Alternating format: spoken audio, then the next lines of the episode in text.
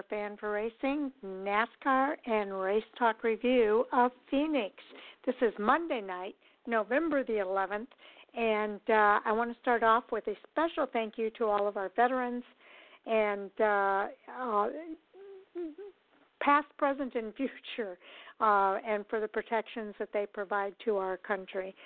So uh, with that, Uh, our co-host, Sal Sigala, should be joining us here shortly, and uh, we I will go through the review uh, or the agenda for tonight. In the first half hour, we are going to look at uh, just a few updates from the ARCA Menards Series and uh, the K and N Pro Series East.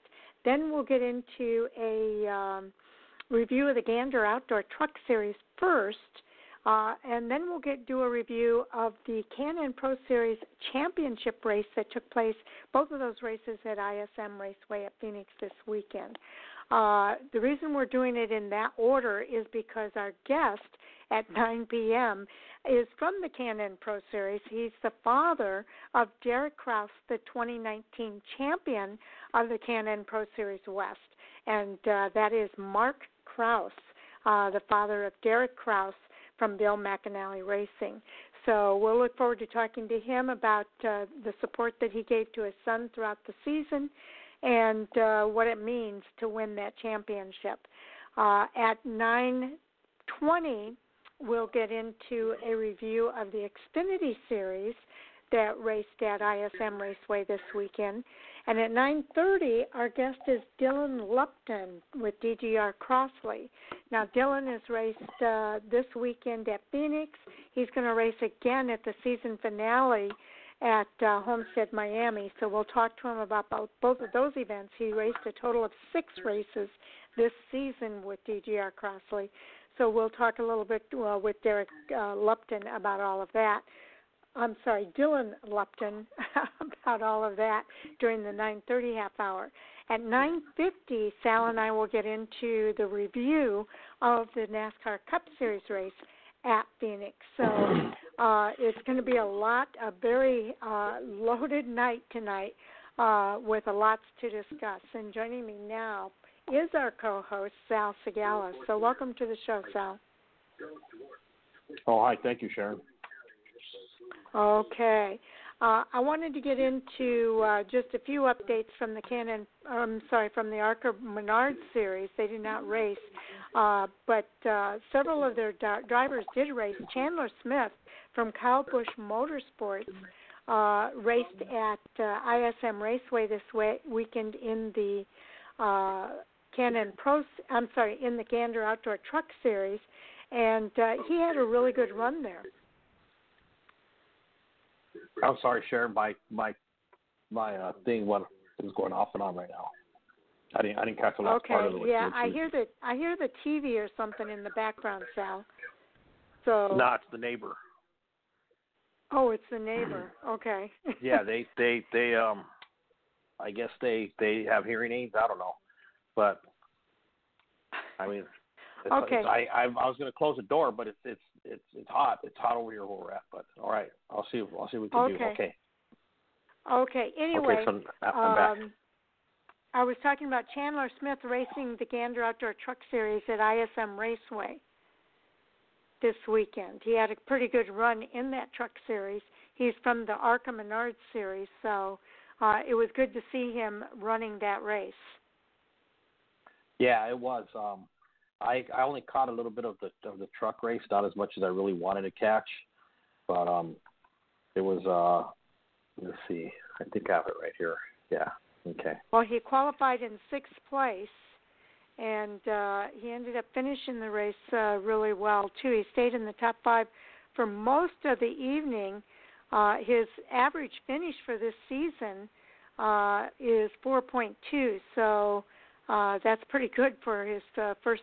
Uh, part-time season in the truck series. Oh yeah, it is. It's, I mean, yeah, you. Uh, it's it's a, you know, it's always good, you know, when, when, you, when you can get a finish like that, you know, up, up high in there. Um, let me see, I'm back. Okay.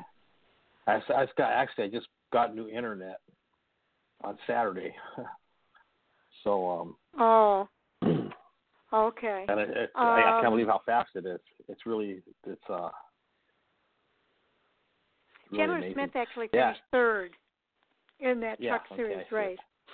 So uh, that was pretty cool to see him uh, come over from the ARCA Menards Series and run as well as he did. Uh, and then some of the other stories, uh, Christian Eckes had a birthday. He turned nineteen. So uh, that was just yesterday. So uh, pretty nice to see them say happy birthday to him. Yeah, it's, it's amazing how young these kids are these days. I mean, you just really, gosh, it's, um, you know, you're celebrating a birthday, and, you know, and, and look at how many races they've already run in their career. You know, he's barely nineteen, and then, you know, you look at some of the other ones who aren't even eighteen yet. You know, and already know. made a, it, you know, a, a name for themselves. They really have, and, and doing quite well, I must say. Uh, in in uh, in the Truck Series. Uh, Kyle Busch, as we know, has a good eye for up-and-coming talent, and uh, they, they uh, a lot of drivers are vying for those seats.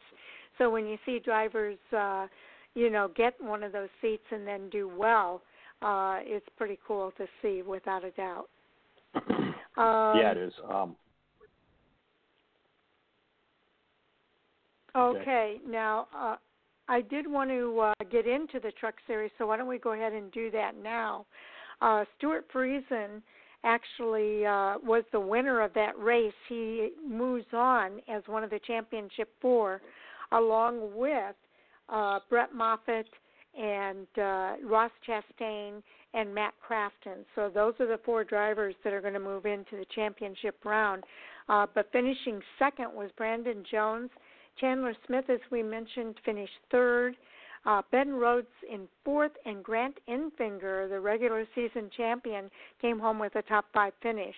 The next five drivers were Matt Crafton, highest rookie, Harrison Burton finishing seventh, Johnny Sauter eighth, Ross Chastain ninth, and Brett Moffitt rounds out that top ten.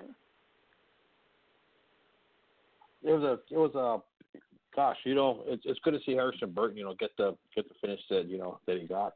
Um, especially when my Stewart Friesen was just, I mean, he's been he's been knocking on the door for the last two years. You know, yes, um, he has, and consistent. It was good to see him finally break through.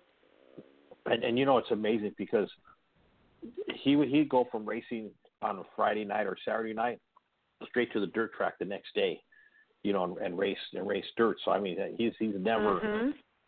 He didn't never. I, I don't know if he ever sleeps. He's never and not guaranteed racing. He'll probably. Yeah, he'll probably be at the Snowball Derby again this year. He was there last year, and I got a chance to talk with him for a little bit about the truck season. But um, mm-hmm. he'll probably be at the Snowball Derby again this year. And um, that guy just he's just a raceaholic. Yeah, yeah, he is. Like a lot of those guys. Uh, they like being in their cars and on a track. So uh, if there's an opportunity, they're taking it. Now, winning the first stage was uh, uh, actually uh, Ben Rhodes won the first stage. Second stage winner was uh, Brandon Jones. And, uh, of course, the last stage was uh, Stewart Friesen uh, winning the race, his first race. Uh, there were five caution flags for thirty laps. Uh, nine lead changes among seven drivers, and uh, those drivers uh, uh, all had a chance to uh, be at the at the start of the uh, line there for um, for that race. Now, what I'm trying to see here next is our highlights. Stewart Friesen uh, won the twenty-fifth annual Lucas Oil one fifty. It was his second victory in seventy Gander Outdoor Truck Series races. His second victory and sixteenth top ten finish this year, and his first victory and third top ten finish in four races at I S M. Uh, Brandon Jones was second. That was his first top ten finish in three races at I S M, and his third top ten finish this season. Um, Chandler Smith posted his first top ten finish in his very first start at I S M Raceway, and as we mentioned earlier, Harrison Burton, who finished seventh, was the highest finishing rookie. Uh, do you want to go ahead and cover the points next, Sal?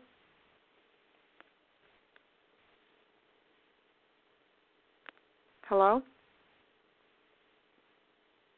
I'm sorry, Sharon, I had it on, I had it on mute. Yeah, I'm here. Oh, okay. I mean, I had it on mute. I you forgot cover I pushed the mute button. Yeah.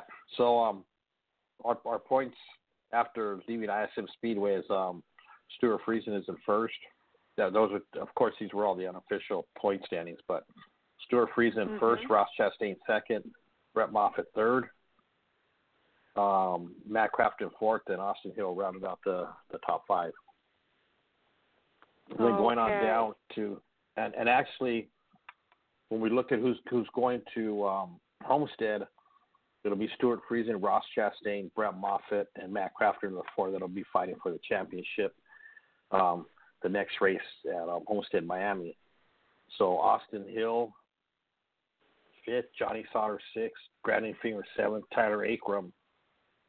Really, really awesome season. Really great season for him.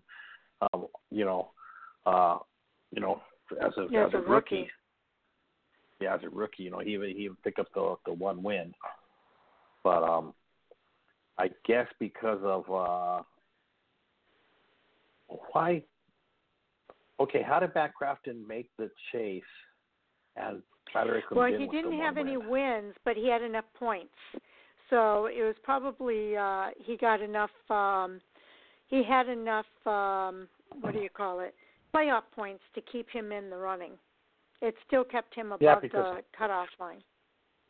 Yeah, because Tyler, no, Tyler Akram had one win before the chase. Oh no, he had his he, his win came his win came during the chase. Well, Tyler Akram uh, got a win, and I think it was before the. We don't have a chase anymore, Sal. It's called the playoffs. But yeah, well, it I, was. I, I call it the chase because that's what. You know, that's okay, what playoffs. It used okay, to be. So yeah, so either way, playoffs. But um. Right. So Tyler Ankrum didn't get a win during the playoffs, so he wasn't able to advance. Austin Hill had a win, but he didn't have enough um, points to move, keep him in the playoffs, and he had a couple of bad finishes that kind of messed up his uh, playoff run. So that's why Matt Crafton was able to get in. Had Austin Hill had a good run at Phoenix, he, he may have been able to uh, beat that Matt Crafton, and Matt Crafton would have been out. But uh, it, it just wasn't meant to be, I guess, um, for this season. But he certainly, both of those drivers had good runs for the season. And I don't think any of the drivers that were eliminated this year uh, in any of the series have anything to be sad about. I think that that uh, they all had good years. It's just that only four drivers can move forward to that championship run at Homestead. Yeah, I'm sorry, Sherry. You know what? I had a, I had a brain fart. I forgot. Tyler Akram did make the he did make the chase, but during the chase mm-hmm. he he, he dur- during, during the, the playoffs. playoffs. I'm sorry. During the playoffs he, he didn't advance because he had a he had a couple bad races, so he didn't so he didn't advance. And and the reason right. Matt Crafton is is because because Matt Matt went in on points, and um right and, okay so there we go yeah so basically Matt Crafton is the only one in there that hasn't had a that hasn't had a race win this season.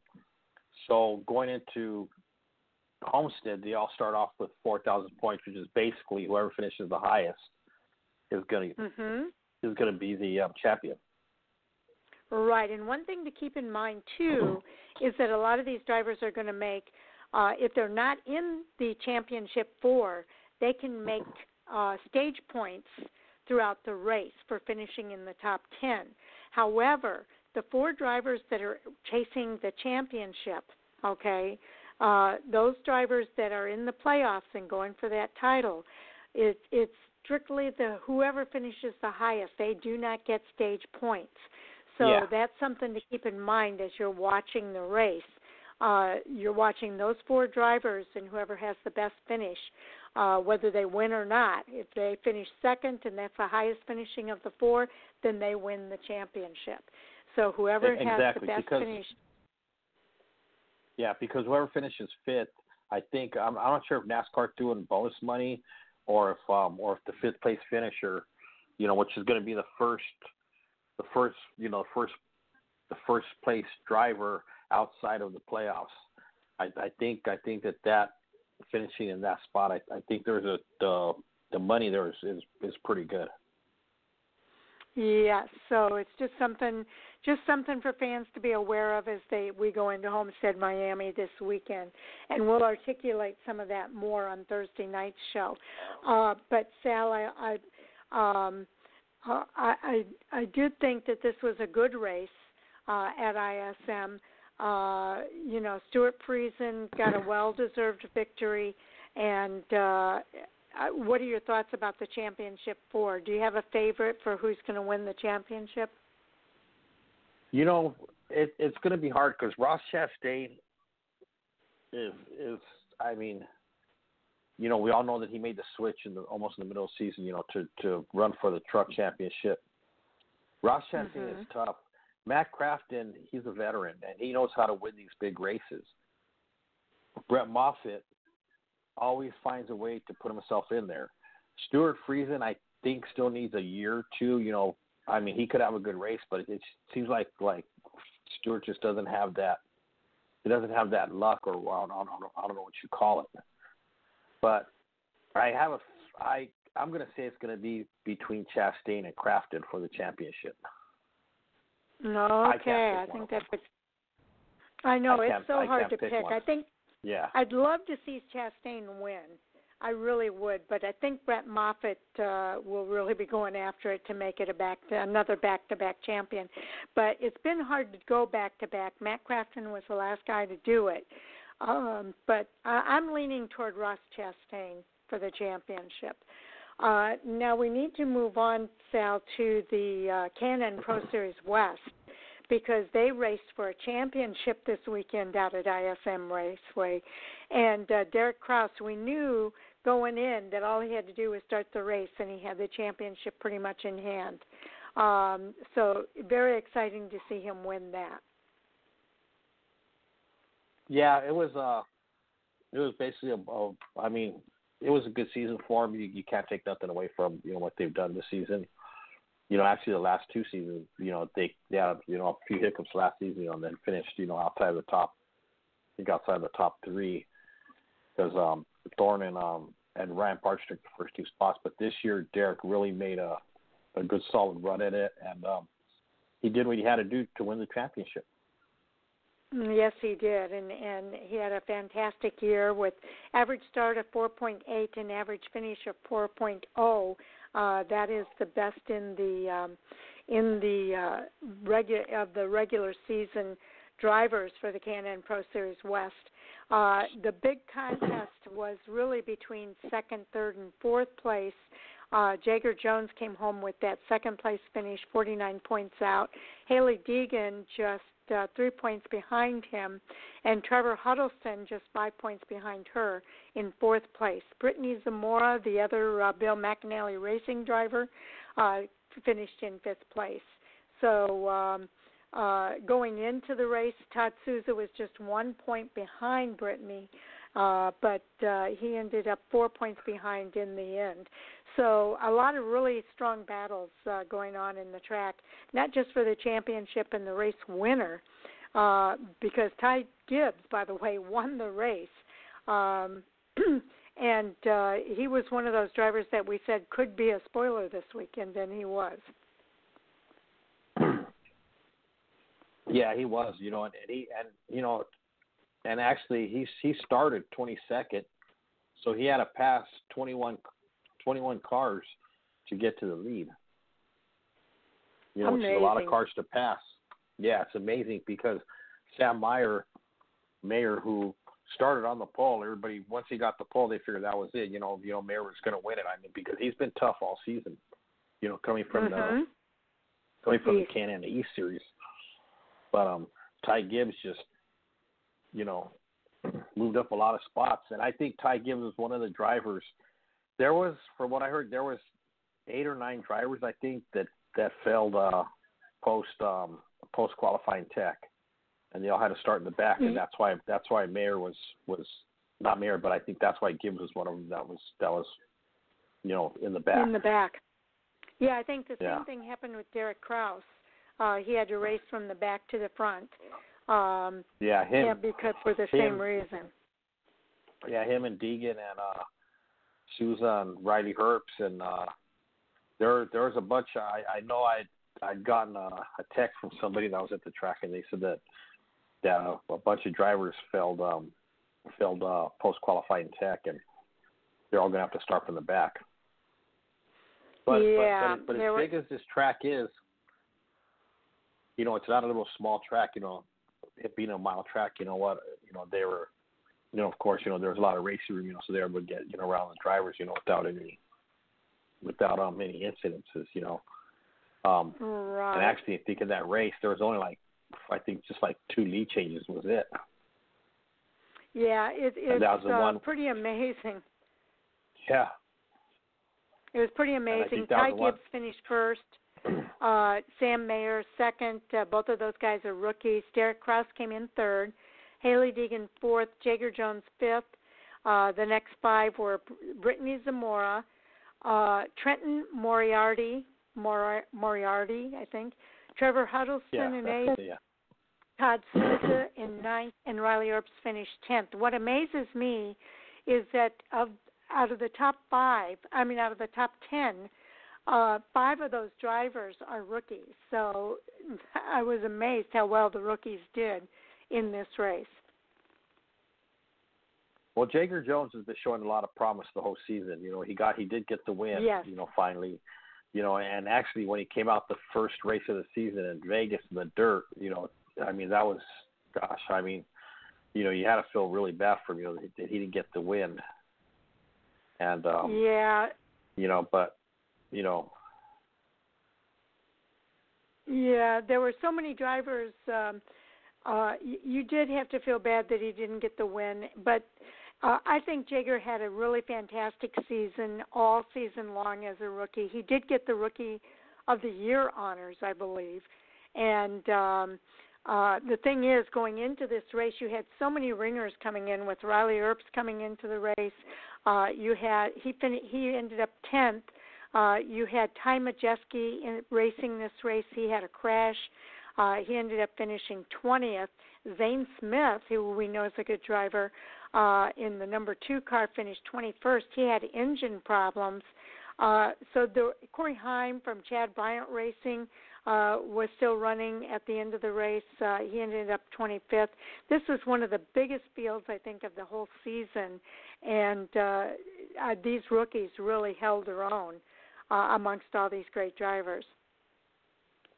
Yeah, they did. They had um, twenty-five cars start the race, you know. And, yeah. Um, you know, and I think uh, there was. Uh, let me see. Actually, they went overtime. And they had mm-hmm. um, uh, eleven of them finished on the lead lap. Wow, that's amazing. Now, fans are going yeah. to be able to watch this race uh, this Thursday on uh, at six o'clock on N B C Sports Network. If you didn't get to see the live broadcast, uh, you definitely want to tune in um, for this race on N B C Sports Network because uh, it was it was a pretty interesting race. And, um, uh, you know, a big celebration uh, with the season finale being there for the K and N Pro Series. So uh, really excited about that. Yeah, it was a now. Now it's curious to see what's going to happen next year with the with the ARCA Menards and uh, and uh, you know, with the K and N West and East getting together and see how this how this schedule is going to work out. And, you know, who's going to come back? You know, what drivers are going to come back? You know what, and you know which ones mm-hmm. are going to move on. I mean, we're, we already know that Derek Kraus is going to be leaving Bill McAnally Racing's West Series team, but you know, moving into the trucks next season. You know, that, that's yeah, but there's announced, always new you know. drivers ready to move in, and oh yeah, uh, Bill, Bill has. Yeah. Bill's already talking to a couple, you know, a couple more drivers, you know, about, you know, who's gonna. I'm pretty sure. I'm, I know. I know Deegan's another one that's leaving too. Um. So. Well, speaking I'm of pretty that, sure... I want to. I want to just let people know that next Monday night is our last show of the season, um, on the eighteenth of November, and uh, we will have Bill McAnally as one of our guests for that night's show. Uh, that will be at nine o'clock on uh, November the eighteenth at Bill McAnally uh, from McAnally Racing is uh, going to come on board and talk about the season and all the great drivers that he's worked with this season uh, and over the years, because he's worked with a lot of really good ones. Yeah, he has. He's had a lot of good, a lot of good drivers. You know, a lot of good uh, success. You know, and um, you know, it's uh, you know, it's always good to talk to Bill. I don't, I don't, I don't know if he's going to let us in on any secrets on who's going to come, be, who they're going to sign for next year, but. It'll it'll well, it'll it might be, nice be a little if, you know, too soon to for that. Yeah, yeah, it might but be it'll a little be nice bit to too talk soon to, for that. Yeah, but it'll be nice to talk to him about the, the championship season this year, you know, and the success, you know, he had, you know, yeah. with his three drivers and Derek Kraus, um, Hayley Deegan, and uh, Brittany Zamora. And he has made announcements on our show in the past, so we'll have to stay in touch, and, and maybe he'll make the announcements again uh, for the twenty twenty season. Uh, for who the drivers will be under that Bill McAnally Racing organization uh, next year. So we'll have to kind of stay in touch with him and see if uh, we can get him back for that. Yeah, that's true. Okay, so coming up next, Sal, uh, we have the father of Derek Kraus is coming on board. Uh, we talk about it all the time, how important a role the families have in uh, ensuring the success of a lot of these drivers. And this is a great example. Uh, you know, Derek Kraus is from Stratford, uh, Wisconsin. He's a Midwestern driver, and uh, he was able to race. Part of that, you know, being from the Midwest made it easier for him to race both series early in the season. And when it became clear that he was really going to, his best chance at winning at the championship was going to be in the West, Uh, he kind of focused on that, but, uh, uh, you know, it'll be interesting talking to his dad about what his highlights are for the year and, uh, you know, have have a different perspective of the season from, from Dad's point of view. Yes, you know, and, and, and there's a couple other things, you know, that I was thinking about, you know, today, you know, about, you know, when I, you know, when I, you know, told you this morning, you know, I wanted to bring Mark on, you know, and, and, you know, talk about, you know, of course, you know, seeing his son, you know, win the championship, but Mark himself was a racer mm-hmm. himself. So, you know, he, he, he'll have a lot yeah. of insight, you know, on, on what, you know, on what, you know, it went through, you know, to be a father and watch his son, you know, as his son's growing up in the sport, you know, and, and they both um, have both raced the Snowball Derby. Mark raced it back in, um, I'm going to say it was like two thousand fourteen, I think it was when he made a start. And then two thousand fifteen, I think, is when Derek made his first start in the Snowball Derby. And uh, mm. so Mark, Mark's been around. Mark, I mean, when you go back east and you talk about Mark Kraus and, and the drivers, they, they know they know who he is. You know, he's, he's uh, you know, especially, you know, like around the Midwest and stuff like that. I mean, you know, they, they know who Mark Kraus is. He's, uh, you know, he's, he's a veteran out there, you know, very well known. Mhm. So we'll have a lot to talk to him about, uh, you know, because of the experience that he has with racing. Uh, how different is it for him to watch as a dad uh, as his son finds that success on the track? So that's pretty cool, and uh, definitely looking forward to chatting with him. He should be on in the next uh, at the top of the hour here, and then at nine thirty. We'll have Dylan Lupton. He's uh, had a couple of, he's had six races in total with D G R Crosley, and uh, he's, his last two races were at Phoenix last weekend, and he'll be racing again at Homestead Miami this weekend. So uh, I'm really looking forward to catching up with Dylan Lupton as well. He's he's uh, been on the show several times, and uh, it's always great catching up with him. So. Yeah, it is. Dylan's a really, a really nice, uh, nice guy. You know, known Dylan for gosh, I don't know how many years going on, but um, man, those guys, they really know how to lay one on in Phoenix. They don't, they don't rent the room. They, they, they have a motorhome, Cal, cavalcade. One year we went to that three motorhomes parked in a U, and uh, me and a, another fellow photographer went over there to go, you know, you know, have some adult beverages with them, and um, oh my gosh. The barb, they had like, see, I, I swear they had a barbecue bigger than uh, than a, the biggest restaurant in Texas, and they had food up galore, and it was a good time. Wow. You know, talking with with the with the whole Dylan clan, his dad Ken, and You know, that some of the guys that yeah. that Dylan, when he, huh? Are we ready? Yes, we're ready. Uh, and I didn't know how much more you were going to go on there, but uh, we can pick that up somewhere before we talk yeah. with uh, Dylan. Uh, but right now we have uh, Mark Kraus on our show with us. And first of all, Mark, I want to say thanks for coming on the show. We're real happy to have you on. And con- second of all, I want to say congratulations uh, on your son winning the uh, K and N Pro Series uh, championship at uh, I S M Raceway at Phoenix this weekend.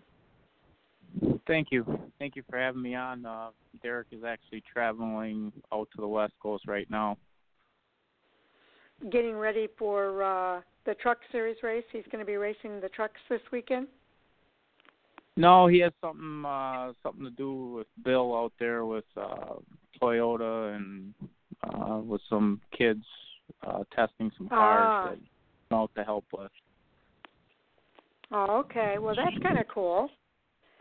So yeah. he, he's not finished celebrating yet, probably. nah.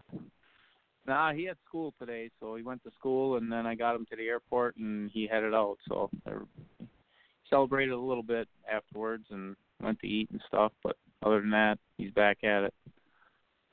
Yes, indeed. Well, Mark, I, I wanted to kind of talk, I know Sal's got some questions for you too, but I wanted to talk a little bit about uh, your racing career and how you got started in racing, and then, you know, your thoughts about Derek and his, his uh, desire to get into racing. Uh, yeah, actually, I started late, well, compared to nowadays, but I started when I was uh, twenty years old, and I just started. My brother raced street stocks on the dirt, and him and his buddies did, and then my uncle built the car, and my uncle raced it one night, and he didn't like it, and he asked if I wanted to do it, and I got in it and raced it, and it all started there on the dirt, and then I moved to asphalt, and uh, that's where it all started. Okay, and and uh, Derek, did he did he show an interest right away, or was was uh, that something that came a little bit later? Um, no, actually, I think it was a week after he was born. Kathy brought him to the racetrack, Elko Speedway in Minnesota, where we raced, and he was always at the racetrack watching me race on asphalt, and he always had the headset on listening, and he had an interest in it uh, right away.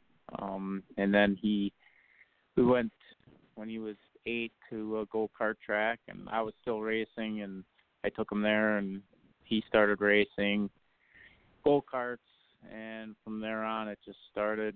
You know, he he liked doing it, and he knew the expense of it, and I told him if we're going to do it, you know, it's got to be something you want to do. I'm not pushing you into it. I I wasn't going to live through him. I lived lived it, did what I wanted to do, and made it as far as I could. And, you know, it's it's just tough. So uh, once he got to where I seen that he was, I guess, better, you know, I knew he had something, then I actually quit racing because I knew it would have just taken away from him if I would have kept on going. Okay, and and Derek talks, uh, you, you know, he was talking a little bit after the race about how much he's learned uh, the three years that he's been at Bill McAnally Racing, and how he's learned how to kind of take care of his car and and uh, be there at the end. Uh, did you did you? What are some of the things that you noticed about his learning as well in the three years that he's been with Bill McAnally Racing? Um, I guess yeah, that was. The biggest thing was he learned to uh, take care of his tires, you know, the longer races. He uh, he learned he needed something left at the end.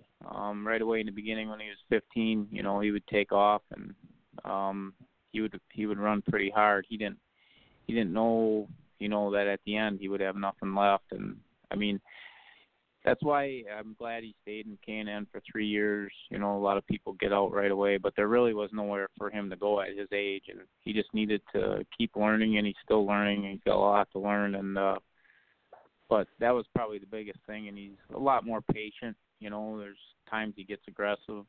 I mean, he he got pushed around a lot for a lot of, you know, for a few years there, and uh, you know, and finally he just he got aggressive, you know, a little bit when he needed to be. Mhm. Yeah, I was real happy to see him get the championship this year. Uh, I know Sal is uh, biting at the bit here. He's got some questions for you as well, Mark. So I'm going to pass the microphone over to Sal Sigala here. Okay. Hey, Mark. First of all, uh, you know, congratulations, you know, on the, you know, on the championship, you know, with Derek.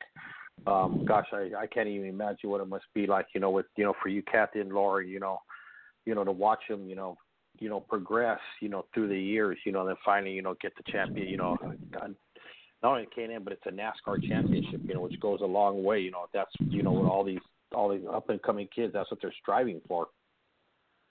Yeah, yeah, it's been a, it's been really fun, you know, going through the steps with them from day one with the go-karts to Bandoleros, the trucks, the super late model to now the K and N. You know, it's it's been fun to watch and keep going, you know. You know, um, and actually, I'm going to touch on a little bit something different from a from a father's view.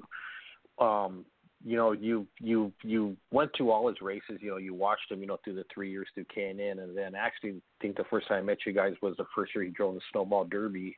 You know, I've seen you guys ever since. You know, you guys make that trip out there. You know, he does uh-huh. a lot of super late model racing. You know, away from from the K and N. How much how much did that? Do you think that that super late model racing helped him? You know, when it came to running the K and N cars, which are, you know, I know they're a lot different. Uh, that that probably. That helped a ton. I mean, he he uh, moved into his first race. His first win in a super late model was at the age of thirteen, um, and he progressed. You know, that I feel the super late model helped him a lot to get to where he's at now, and um, I'm glad we did that. I mean, actually, he won the Bandolero for the truck championship. And uh, that was a year that we went to the Snowball Derby. We were just at the No, it was the Bandolero, I think, championship. And the next, like, a month later, we're pushing the super late model down pit road to go qualify for the Snowball Derby. And he had just, you know, he's just turned fourteen. And I'm thinking, you know, what's going on here? You know, what are we doing? And he made the race, you know, on time. And uh, it was, I don't know, you probably remember him. He was, he was really a lot shorter than what he is now even. So it was crazy, but you know, racing all over the country in that super late model, that did help a lot. You know, it's funny because I go back to the pictures of that first Snowball Derby, and I think me and you were talking about it one time at the track, and I was like, gosh, you know, he was just so young. I mean, he looked like, you know, like, like somebody, you know, that'd be out there, you know, to help the team, you know, push the car, you know, back and forth to tech, you know, and around the uh-huh. track. You know, you didn't actually realize, you know, that he was actually – going to go out there and race against, you know, the top, you know, the top short track drivers in the nation. Not only that, but then to qualify on time and not have to go to the L C Q, you know, I mean, that, at the Derby, that is like, I mean, that's the, I mean, the the tension that you feel, you know, on qualifying day is amazing, and he handled it like a like a veteran. Uh huh. That actually, funny you say that. That's actually the first time Derek met Noah. Gregson was out there. Noah thought he was dressed up for, in a race suit for a kid, you know, just walking around the pit. And then he saw him get out of the car after qualifying, and he beat Noah and made the race on time. And Noah walked up to him and he looked at him, and I can't say what he said, but he, he could not believe it, you know. But, yeah. Now, now coming from a father's point of, you know, perspective, you know, I've I've seen a lot of fathers, you know, who you know who you know go to the track with their, you know, with their sons or daughters, and uh, you know, it's it's amazing, you know, to see how calm and cool you are, you know, you know during the race, you know, I mean, you know, I've, I'll be be doing photos, and I'll see, you know, up on the different stands, you know, going around, you know, looking at the different pers- perspectives from the track, and you always have the same demeanor, you know what, but what I notice more is that no matter where Derek finished, you know what, you were never one of the fathers, you know, that just went over there and just hammered him. I mean, I've seen it throughout the years, and, you know, and it's sad, you know, when you see the fathers, you know, when the kids come back crying, you know, because, you know, their fathers, you know, just really, you know, were upset, you know, because they didn't, you know, finish in the top five, or they didn't win the race, you know, or they should have done a lot better. But I, uh-huh. I noticed that that Derek, you know, he really respected you for that because, you know, you guys were always there talking, you know, and I'm sure you, you shared, you know, a lot of, um, you know, tips and stuff with him, you know, during during those times. Uh-huh. There's, I can't say that I haven't, but I, I mean, there's been times I've been on him a little bit, but I I only will get on him when I feel that he can do better than what he's doing or he's doing a mistake that I feel he can do better. I, I will say something to him, but I'm not going to sit there and yell at him or, you know, something like that, you know, because I'm not, like, living through him. He, you know, this is his own deal, and, uh, you know, he knows what he has to do to move forward, and, you know, he's that's what he's going to do, you know, if he wants to do this. So, so how hard is it as a father, you know, to put all your trust, you know, and you know, and in, in what you know Bill's, you know, race program, you know, you know, as far as you know, the spotter, you know, the crew chief, you know, and of, you know, um, you know, of course, when the cars get built to the shop, but when it comes to actual race day, you know, you see a lot of fathers that are on the headset, you know, and they're talking to their kids, you know, while the while the race is going on, you know, and and you know, that's a time for, you know, the spotter and the crew chief, you know. you know, to help them, you know, get, you know, you know, to make whatever they have to do on the track. And how hard is it to, to put, you know, to just sit back, you know, really put your trust, you know, and, you know, and two guys, you know, that, you know, that they're going to keep, not only keep them safe, you know, but they're going to, you know, they helped them, you know, to get the wins. They helped them to get the championship. Yeah. I guess, I guess it, it was hard. The first day, the first time he raced with Bill was at New Smyrna when he was fifteen years old. And that was the first time Um, I walked away from the team and left Derek there and wasn't working on his stuff knowing that, you know, this was tight or this was safe, knowing that I'm putting him in someone else's hands. But, I mean, that was really hard, but I uh, I did it. And, you know, there's times I have to spot for Derek yet because Bill or, you know, those guys don't have a spotter and I don't have a problem with it. You know, I I don't mind doing it, but it's sometimes it's not good, the dad being on the radio, stuff like that. I don't get on the radio and, you know, say things or, you know, I'll give him pointers and stuff on the radio if I'm not spotting or something, or he'll ask me something, what do you think of that? But as far as that, you know, letting him there with someone else, you know, Bill at B M R's got a heck of a team there. You know, I was out to the shop before it all started when we tested, and I knew right away, you know, that was all good stuff, and I really didn't not have to worry about the safety part of it. Yeah, that's that's pretty neat. I mean, I mean you guys, that the the camaraderie that you have with your son, you know, and you know, and, and watching you know, on, on the you know race weekends is really just super amazing. And with that, I'm gonna turn it back over to Sharon. Sure. Okay, Mark. Um, you know, I have a similar story when I was out at uh, uh, Iowa Speedway. Uh, and I was walking out back to the garage, and uh, some couple stopped me, and they said, who, who are these guys that are getting on the track now, and what what series is this? And I was explaining that it was the K and N Pro Series and everything, and they said, are, do, are these kids that are racing? Because who is that guy out there? And they're pointing to Derek as he was getting ready to get into his car. And I said, mm-hmm. oh, that's Derek Kraus. He's he's one of the really good drivers in this series. And uh, they said, he looks like he's seven, or he looks like he's really yeah. young. You know, how old is he? He's not old enough to drive a car. They they, they uh-huh. were astounded. They couldn't believe how young he was or how young he looked. He was uh, obviously a lot older. Um and that he was going to get inside the car and race it. Uh, so I hope I hope he encouraged him to become fans of the K and N Pro Series because I think they put yeah. in some really good shows. Uh, but I wanted to um, ask you about your highlights from the three years that you've been watching um, uh, Derek race in the K and N Pro Series. Uh, talk about the your highlights throughout those three years. I guess the first year when he was racing with Todd and Chris Eggleston, you know, and they finished one, two, three in the points, and Derek won the last race at uh, Kern, and Todd won the championship when Derek won that first, that was his first career win. I guess that has to be a pretty highlight. The spring of the year, he got second there, and then the last race of the year, he won that race. And then uh, he's, you know, at Kern, you know, he's dominated there. I don't know what it is about that place. He's really good there. That's where he went when he tested for Bill, and uh, that was a highlight. And then Gateway when he won the East and West race last year when uh, spark plug went bad or something, and then he uh, went to the rear, and the crew, John, and those guys kept him calm, and he went to the back and drove to the front. That was a highlight. And I guess, I mean, there's quite a few. I mean, even this year at uh, Gateway, when we didn't have a very good car, they worked on it, worked on it, and he actually, um, or that was Iowa. He got spun there by Max. McLaughlin got loose underneath him, and then he uh, mm-hmm. backed it in the wall, but then and still ended up in the top five in that race. You know, stuff like that. When he was younger, he would have probably been down and gave up, and right now he, he just he just never gives up because you never know, you know, and that's one good thing, you know, I like about what he's doing in the race car.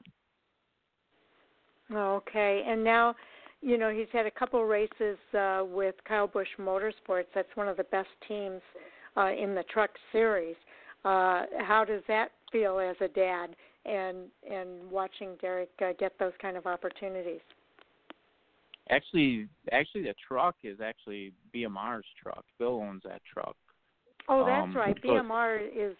That's you right. You're yeah. right. I'm sorry. Yeah, but the, the the chassis are from K B M. But uh, yeah, last year Phoenix was his first truck race, and um, he did well in that. And then it's it's fun, you know, watching him. You know, hopefully he gets the opportunity next year to run the full truck series, and uh, you know, we'll see what we can do. And Um, but it's, you know, it's a great opportunity, you know, it's a dream come true to do what he's doing. And um, for him to do this with still going to school is, you know, is great. Yes, indeed. Uh, I, I, I'm always amazed that these guys can go to school uh, all week and then still be able to take time out and, and focus on their racing over the weekend. Uh, it takes uh, some special time management to be able to do that. Yeah, I mean, he don't he's he don't go all week. He's he's been missing here lately. These past this has been a busy stretch here. It's going to be busy here yet the next few weeks here. With uh, we're going to Homestead next weekend, run the truck, and then uh, he is then the banquet's the weekend after that, and then the snowball derby test, and then the snowball derby race. So we'll be busy here the next four weekends, but uh, school helps him a lot with giving him his work ahead of time, and he gets as much done as possible. They've been really good with him. Yeah, but that takes a certain discipline uh, to be able to do that and still do well at school and as well as on the racetrack. So I really admire uh, a lot of these kids that are able to do that. But Derek uh, seems to be doing quite well at that. Yeah, thanks. He uh, he has to if they if he wants to get excused absence to keep going, you know. And sure, it takes some extra time when he has time to, you know, work a little harder to keep his grades up so he gets excused. Okay. Well, uh, Mark, it's been great having you on the show and kind of sharing some of your perspective about Derek's career and and this season and, and your highlights and.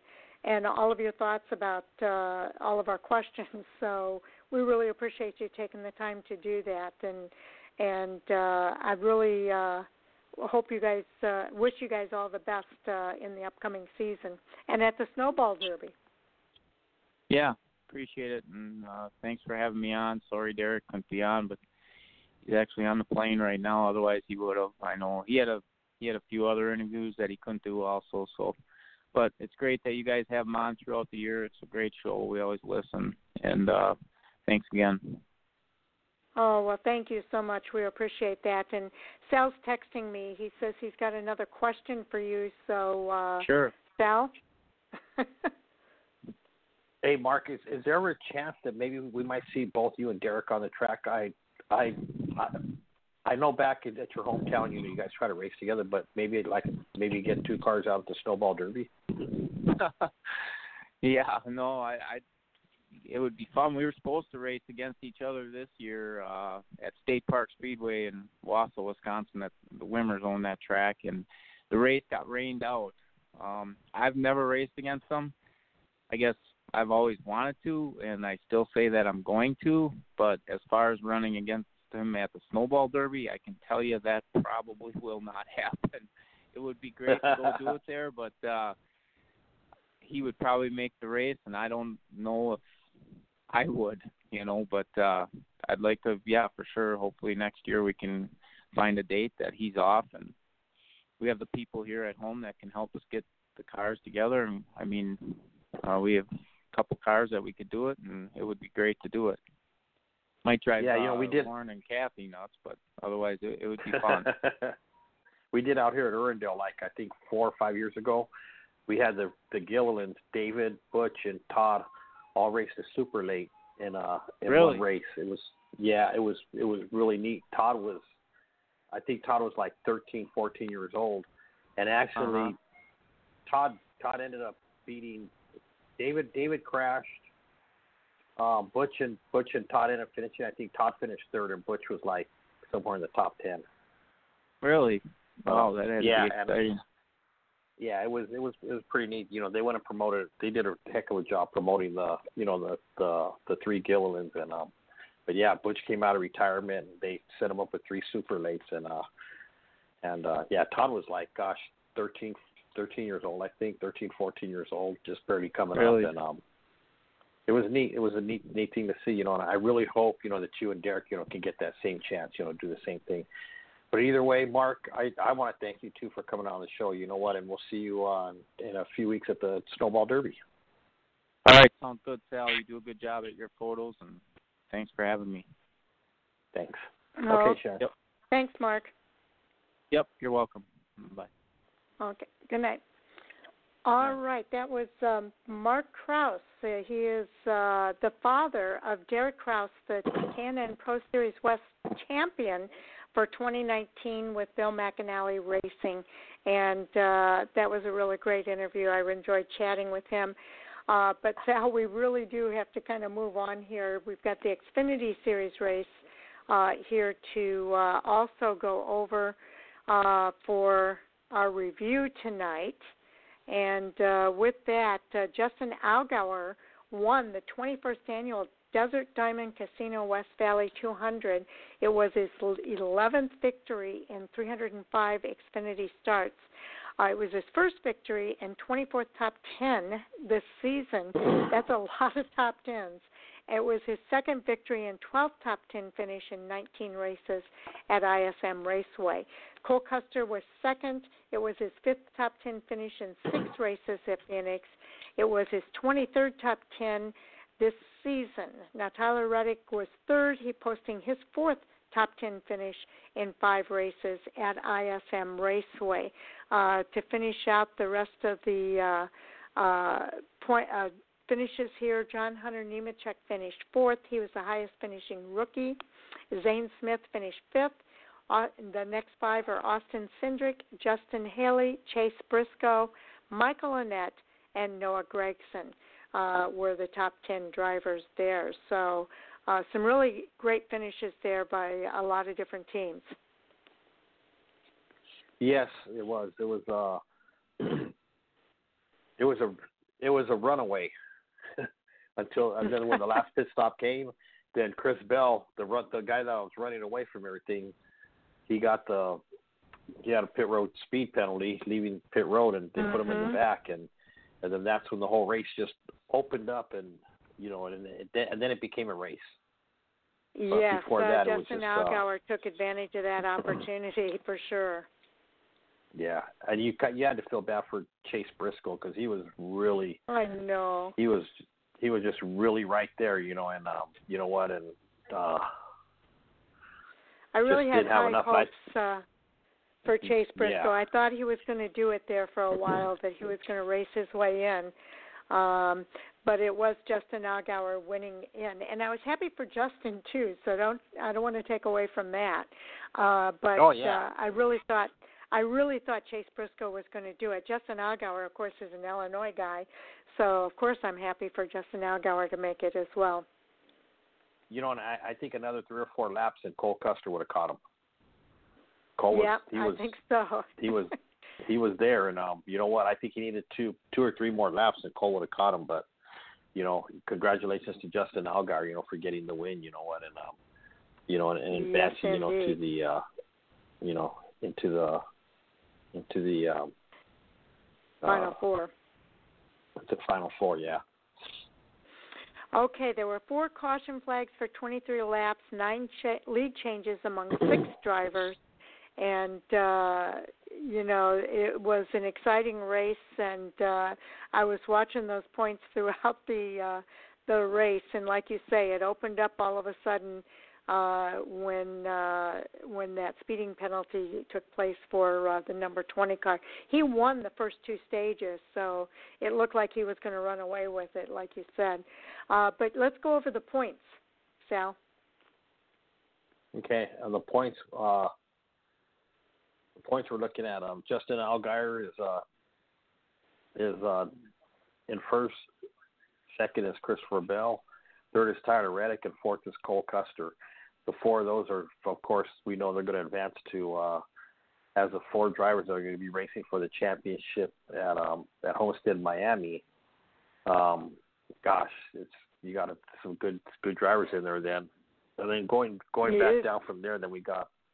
Then we have um, Austin Cindric, Chase Briscoe, John Hunter Nemechek, Michael Annett, Noah Gragson, ninth in points, and Brandon Jones rounds out the top ten. But um, I know you have something to say about the top four, so go go ahead and let her rip.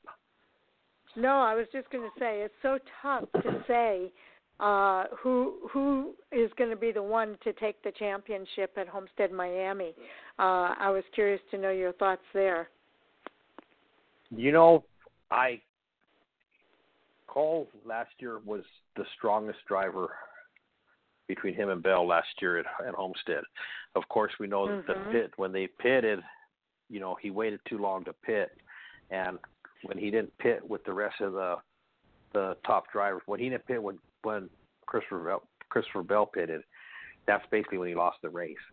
I think this year mm-hmm. that Cole, I think that Stewart Haas Racing is gonna they're gonna be watching the pit sequence, and I I think you're gonna see the four of them all pit together. I don't think one one's gonna pit separate from they they might try to do a different pit strategy, but I think if that pit strategy, whoever's the first one in, I think you're gonna see all four of them all pit together. You know, just you know because of, you know what happened last year. So it's it's gonna be interesting to see. I.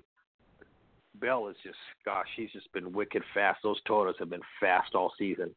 Is you know, um, he's gonna be, he's gonna be really tough to beat. Cole's really gonna have to be on his game, and he's really just gonna have to, you know, I mean, as much as you hate to say it, but he's he's gonna have to be really aggressive. You know, when he when he gets next to Bell, you know, and and you know, not be afraid, you know, to move him a little bit, because I think that's gonna be the only way to get around him. So that's gonna. You think it's gonna be between those two drivers, Bell and Cole, who comes out on top, Sal? I, you know what? Like I said, it, it, if if they both play their pit strategy the same, I have a feeling that Cole's gonna come out on top. He was just he was fast yeah, last year, and, and I know that Stewart Haas Racing. Yeah, I know Stewart Haas has a.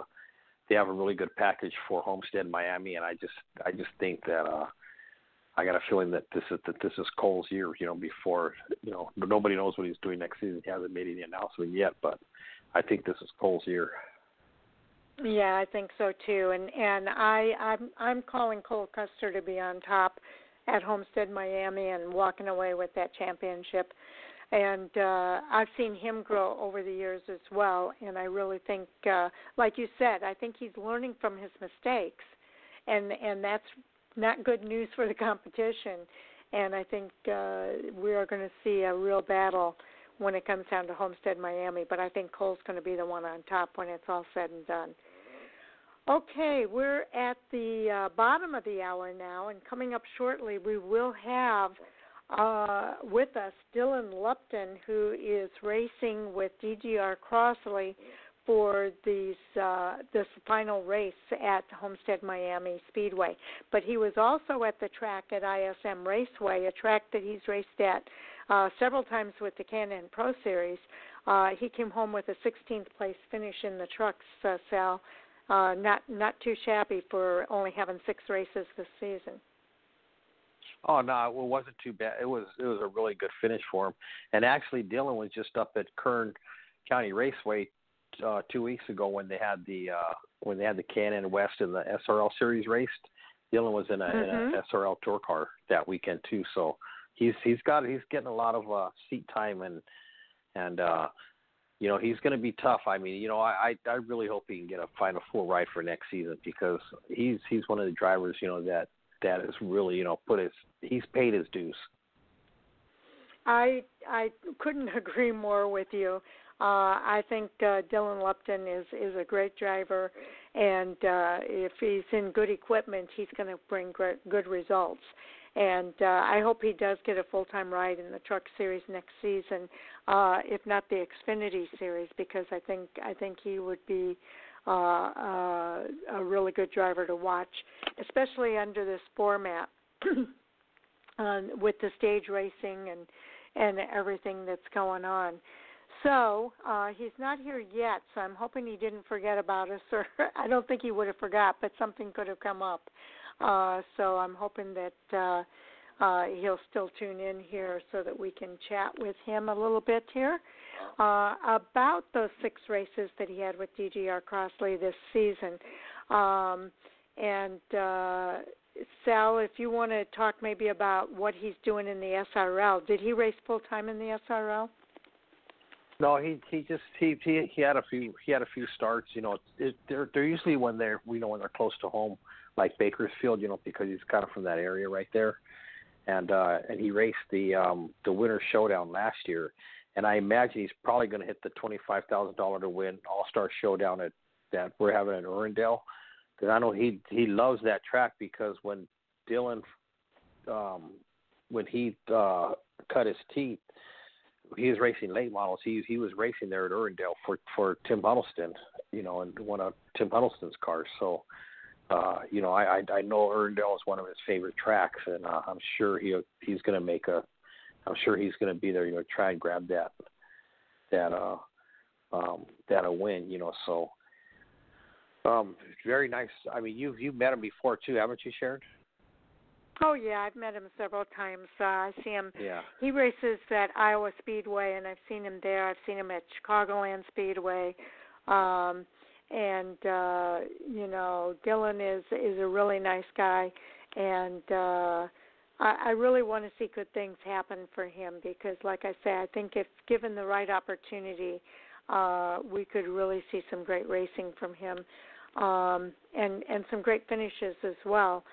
So uh, I thought the sixteenth place finish was a good finish for him. I know he's had better finishes this season uh, in that K and N, in that uh, Truck Series with D G R Crosley.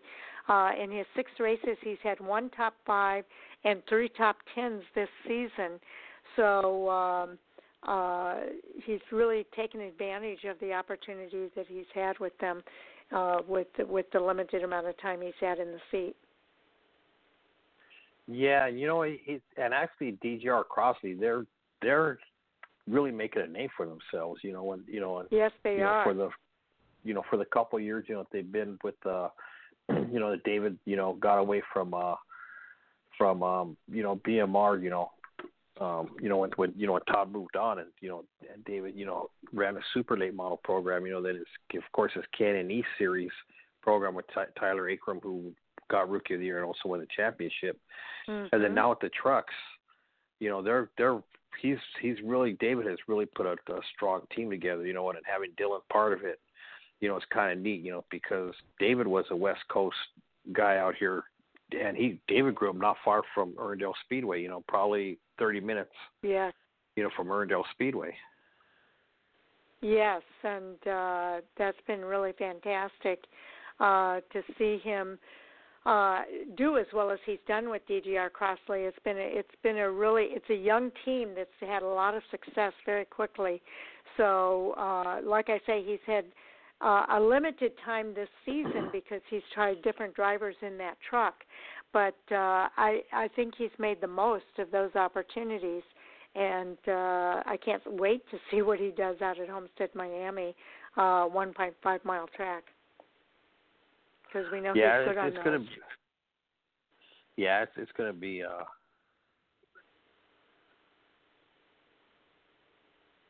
going to be neat. I'm trying to see if I if I sent him a text. Let me see. Yeah, because I'm I just uh, sent an, an email, but uh, yeah, if you can send him a text, that would be great, uh, and kind of remind him about being on the show and uh, the number to call in. Um, he uh, Dylan has always been one of our favorites and always willing to come on the show when we've had the show Uh, available for him, and um, uh, it, you know, he's one of the guys that I always look forward to catching up with with what he's doing. He, I know he's uh, been going to school as well to get a business degree. Oh, he has, yeah. So, you know, we I really talked to him about. Yeah, he's going to. Man, that's that's a full plate. You know, we were just talking about that. You know, earlier. You know, you know, I mean. There's no way I'm ever going back to school. Well, these guys, uh, like I say, they're experts at time management, and uh, I think being able to go to school and get a degree while pursuing a career in racing has been fantastic uh, as well. And I always like it when these guys get an education to go along with their racing careers, because I think it, it really enhances their success. And uh, he's doing what I advise anybody who's thinking about going to college, and that is to get it. If it's not your major, it should be your minor uh, uh, degree in business, because business is just part of life anymore. And the more you know about how business works, uh, the more success I think you'll be able to find. Yeah. So, uh, actually, Sharon, Dylan just called. He's going to call you right now. Oh, okay. Awesome. I, I, I was. I'm sorry. I was off the air while you were talking. Oh, okay. Yeah, I was just talking about going to school and how uh, I really think that's a great thing to do. And speaking of uh, calling right now, we uh, are thankful to have uh, Dylan Lupton on the show with us tonight. He's raced six races this season with D G R Crosley, and he'll have his last race of the season at Homestead Miami this weekend. But he was also in the car for D G R Crosley, the number five car, uh, this weekend at I S M Raceway. Welcome to the show, Dylan. Oh, thanks for having me on tonight. Yes, I said car, but it was a truck you were driving this weekend at D G R Crosley. Uh, you you had six opportunities this season, uh, Dylan, and I think you've made the most of those opportunities. Uh, tell us about your thoughts of going into Homestead Miami this weekend. You're, you're usually pretty good on those one point five mile tracks. Yeah, the season's been great so far, especially on mile and a half tracks. Uh, we've struggled a little bit on these short tracks uh, like Phoenix, but I'm looking forward to getting back to a mile and a half where we have, you know, one top five and three top tens, and finishing the season off uh, with a, a good finish. Yes, indeed. And, and uh, you know, Sal and I were saying uh, it might be too soon for you to, t- for you to tell us what your plans are for next season, uh, but we're hoping that you're going to get a full-time ride in the truck series. Yeah, I hope so. You know, a- we have these good good finishes. I just I just hope that uh, we can come up with the funding. Uh, that's really what uh, makes, um, you know, these these opportunities possible. Uh, so we're working hard to get the sponsorship dollars, um, and hopefully we could have something to announce and, uh, shortly. Okay, well, we'll look forward to that for sure. Now, Dylan, I was also talking about the fact that uh, you've been going to college, uh, to the university while you're not racing, and uh, I believe you're getting a, a, a business degree. Is that right? Uh, I actually uh, graduated from U N C Charlotte in two thousand sixteen, uh, but yeah, I got a finance degree uh, back home okay. right now, working for the family construction business, um, and uh, just racing every every chance I get. Okay, so uh, that, that's got to be helpful in looking for sponsorship. Yeah, you know, there are some opportunities that arise from it, uh, B to B opportunities. Um, so hopefully we'll keep knocking on these doors, and that's something will uh, uh, come to fruition. Okay. Well, uh, Sal is here, and I know he's looking forward to uh, catching up with you as well, Dylan, so I'm going to pass the uh, mic over to Sal now. Hey, what's up, Dylan? Hey, thanks, thanks for uh, coming on the show. I mean, man, I think last time you were on, I was I was out on vacation or something, so I got I really didn't get a chance to, uh, to you know, to chat with you, even though I chat with you at the track. But you know what, Dylan? How how did you get involved with, with D G R Crosley? Um, well, it was really uh, through Chris Knight, who handles all my P R and um, a lot of our uh, business through the sport. Um, He he's friends with uh, the Gillen family and knows everyone at D G R Crosley. Um, so we just kind of started talking back in two thousand eighteen, I want to say, about uh, a few opportunities. Um, but just uh, seemed like it was the wrong timing. Um, but then uh, earlier this year, we were able to uh, revisit Uh, with the D G R team, and we're able to uh, secure a six-race deal, and uh, it's been a great uh, run so far. You know, it, it's kind of neat, you know, you know, to couple it, you know, with David, because especially, you know, you know him being a you know West Coast driver himself, even though you know now they you know they moved back to uh, North Carolina, but when David, you know, David grew up at racing at Irwindale, which is which is where you grew up racing too, was at Irwindale.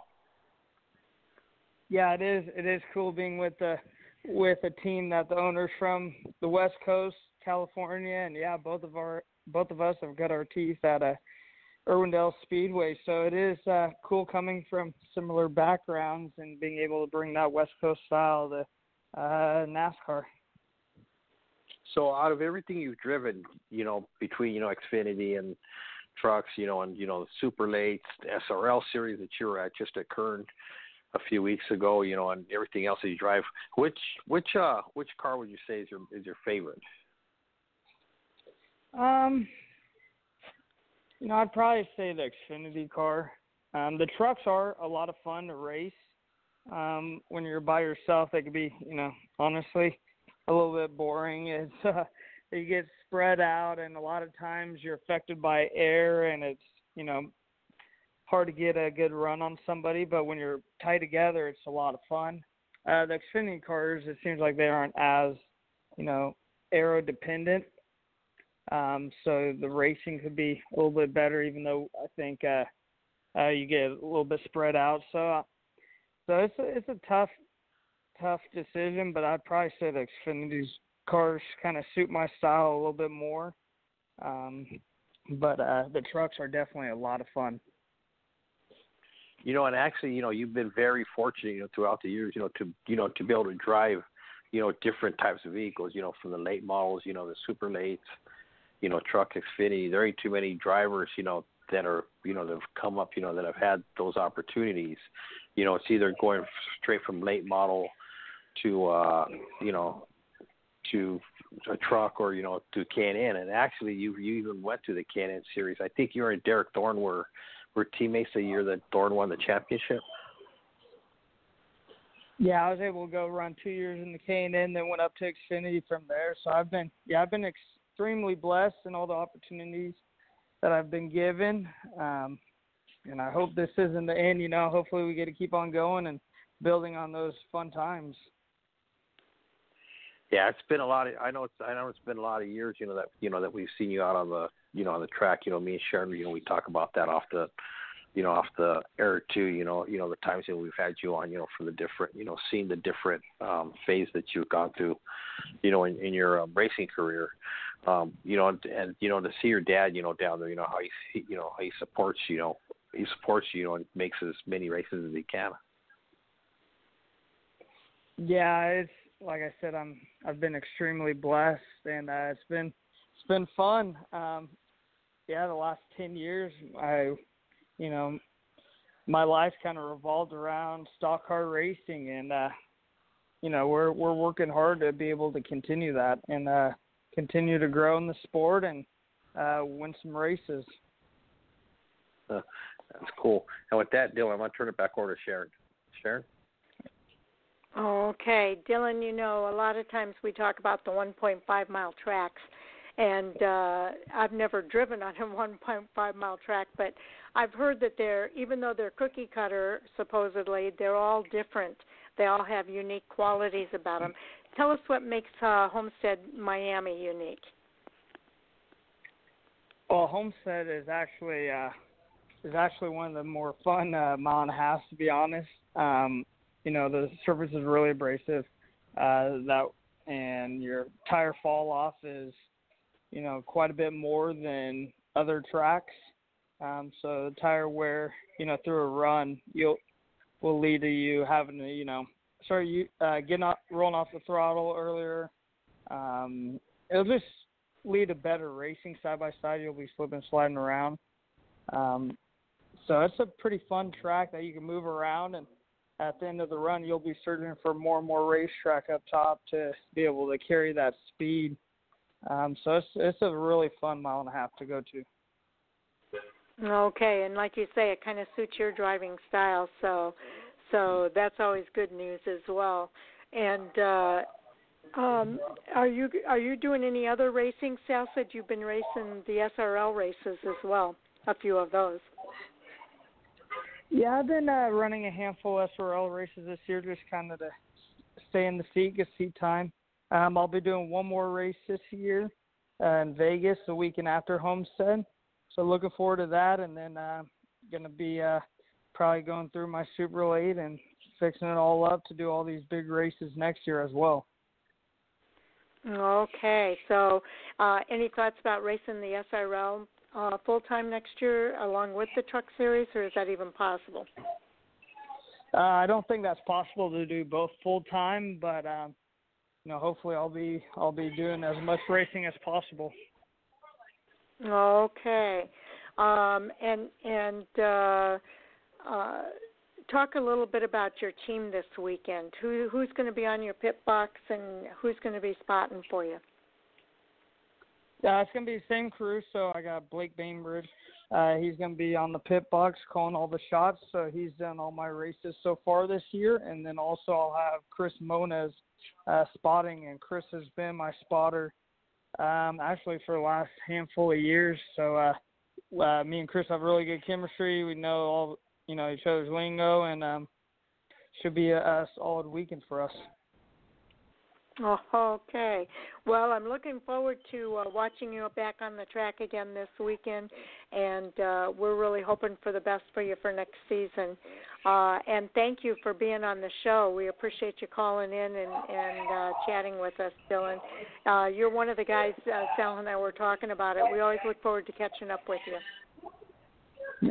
I appreciate uh, you guys having me on the show.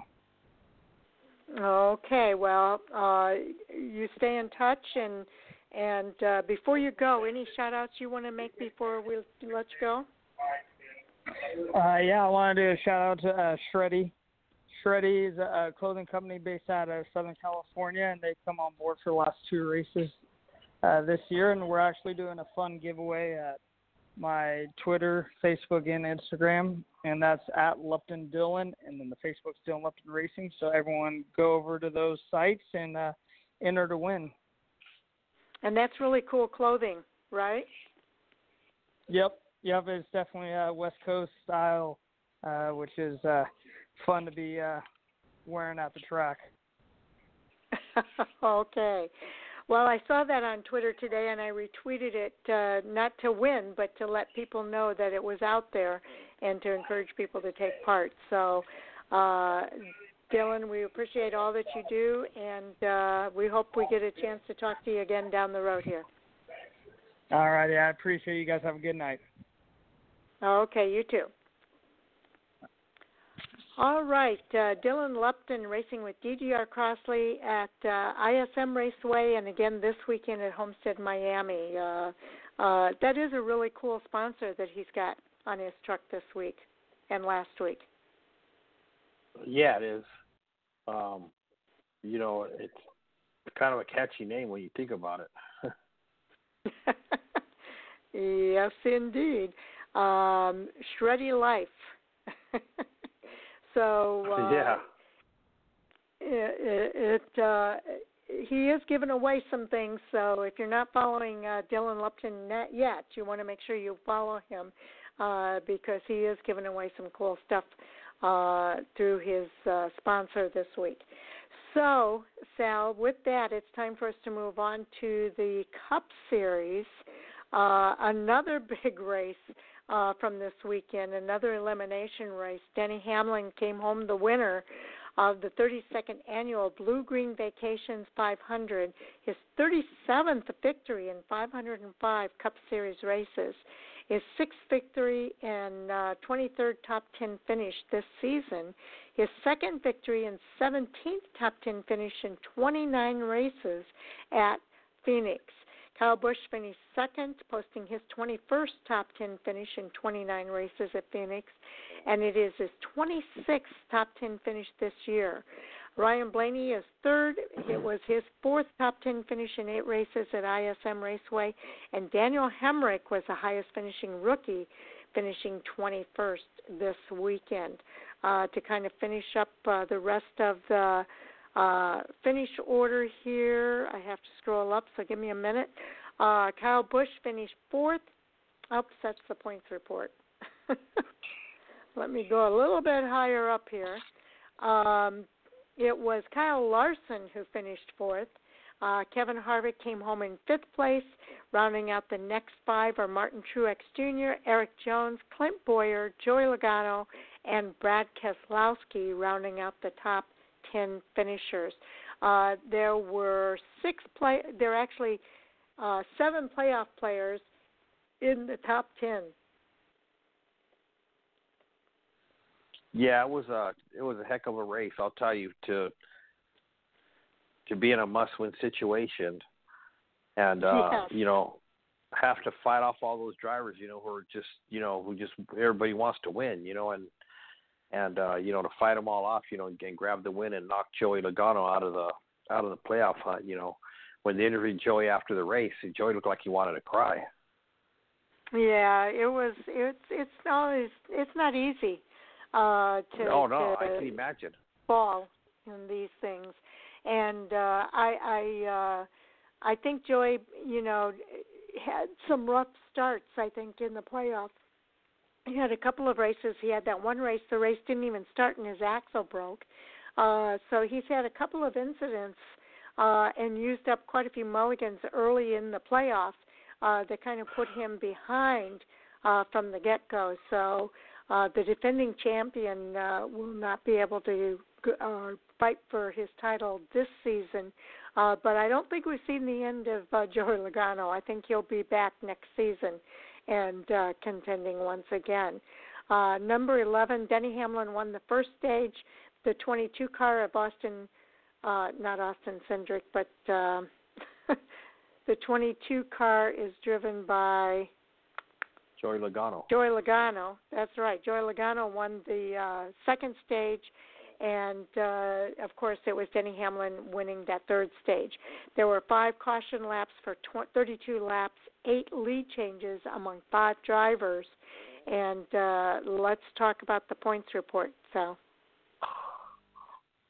Well, the top four in points is Denny Hamlin, Kevin Harvick, Martin Truex, and Kyle Busch were the, are the four drivers that will be fighting for the for the championship this year. And right below that was the driver we were talking about, Joey Logano, who was pushed out by Denny Hamlin's win. Had Hamlin not won, then Logano would have been in there. And yep. Then below Logano, you got you got Kyle Larson uh, finishing seventh is in seventh place right now is Ryan Blaney. Eighth is Brad Keselowski, and William Byron uh, ninth, and Clint Boyer rounds out the top ten. Okay, I got I, I got to give a lot of kudos to Ryan Blaney too. He had a really good finish. Uh, it, he he almost if he I think if the race had gone a little bit longer, Ryan Blaney was uh, giving it everything he possibly could. uh, to try to get up there and, and finish up in the first place. He ended up with a third-place finish, uh, which was really good. But if you think about it, he really was not even in uh, the top four coming into this round, and he raced his way. Let's see. Let me look at this real quick. Uh, he was ranked in in the round of twelve. He was actually below the cutoff line, in um, behind Alex Bowman in the bottom four drivers. Then going into the round of eight, he was the bottom driver coming into the round of eight, and he raced his way up to be, uh, you know, to to have a chance at possibly getting a victory uh, and maybe even making it into the playoffs. Uh, but it was a little bit too little too late uh, for Ryan Blaney, but I know he gave it a valiant try. Yeah, you know, and you, you know, you got to, you know, go back and, you know, and look, you know, at, uh, you know, at everything that, that transpired, you know, into, you know, to the, into this top four. And, um, you know, it, shoot, they're even saying, you know, that, that, you know, looks like Kyle Busch was struggling, you know, throughout the playoffs, you know, and, uh, you know, and, uh, you know, yeah. he nabbed that second place finish, you know, yesterday, you know, you kind of wonder if that's going to be any momentum, you know, going into Homestead, you know, or if he's going to continue, you know, whatever's going on, you know, whether they're, you know, it, it's just crazy. I mean, the only one that really had the liberty of experimenting was Martin Truex Junior because he got he got to win a couple races ago. So, you know, they're able to, you know, experiment a little bit, you know, with setups and, you know, and how they're going to, you know, um, handle things. Yes, but uh, uh, again, he he did have a good run yesterday, and uh, they're going to a one point five mile track. Uh, I know he's not a fan of this package, and uh, uh, I'm I'm really worried, a little bit worried about Kyle Busch, uh, but I do think he's going to give it everything he can give it when they get to Homestead, Miami. Uh, all of these drivers, uh, Denny Hamlin is the only driver that would not be going for a second championship. Uh, the other three drivers are all going for their second championship.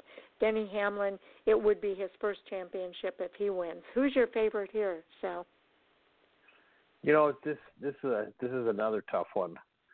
Um, you know, I mean, odds wise, you almost have to go with Martin Truex Junior because he seems like he's he's the you know he's the one you know has been the most consistent during the cha- during the playoffs, and um, you know he's you know he's running strong, but.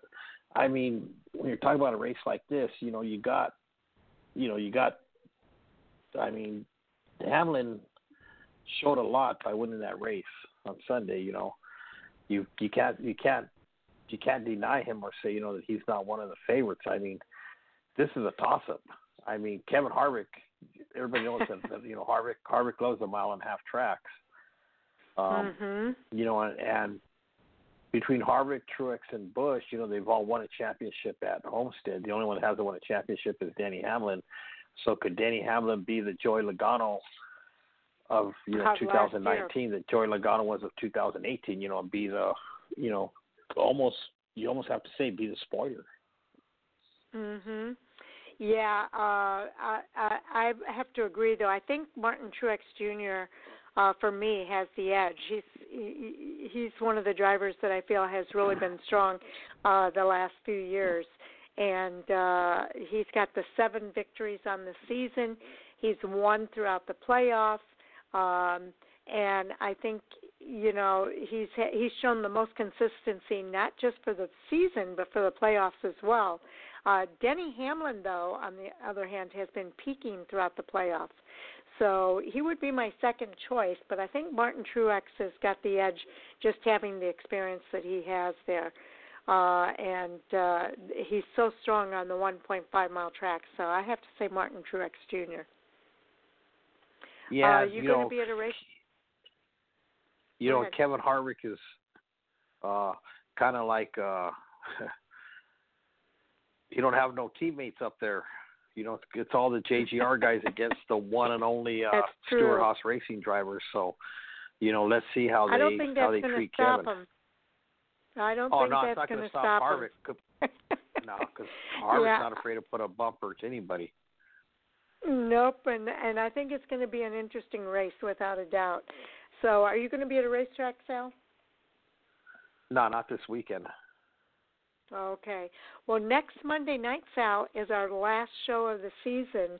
Uh, we don't have any more reviews uh, after uh, Homestead Miami, so uh, I'll look forward to chatting with you again next Monday night at eight thirty p.m. Eastern Time here on Fan for Racing Radio. All right. So everybody have a good evening, uh, good, safe, safe weekend, and we'll talk to you next Monday. Okay. Thanks, Sal. Take care. Okay. Good night. Okay, and with that, we are now at the top of the hour. We're actually one minute past the top of the hour. And uh, joining me for tonight's NASCAR Hot Topic Sound Off is none other than Jay Huseman. Welcome to the show, Jay. Well, thank you, Sharon. Uh, I was kind of happy you didn't bring me into that conversation there. I was just listening to you and Sal, and uh, yeah, that's that's a tough one. I think uh, yet again we got a great pack of four to run for this championship at NASCAR's top level in the Monster Energy Cup. Yes, indeed. And, in fact, on our Thursday night, this Thursday is going to be our last show to preview uh, at Homestead Miami. And with the uh, news and notes that are coming out already, I think we'll probably focus on the four drivers that are going to be competing for the championship in those races during our preview show on Thursday night. Well, I know it's not necessarily fair, but it, just as it is through every round of the playoffs, uh, the ones that move on in the playoffs and then obviously move into the championship four, I mean, that's where the focus is at. You know, it's, and it's no different than any other sport. You don't talk about a team that got knocked out in the first round when you're playing the championship game. Right. So you and I, what I'm getting at, uh, Jay, is that you and I will definitely be pinning it down on Thursday night. yeah. Uh, I, that gives me a few days to at least think about it. I mean, there's some solid arguments um, on on every side of it. You know, like I said, I was listening to the last couple minutes there with you and Sal. I've uh, been watching some stuff throughout the day, looking at the history of the stats there at uh, Miami Homestead. So, uh, I, I, you you know me, I'm a gambling man, and I, I don't think I would put any money on any one of them at this point.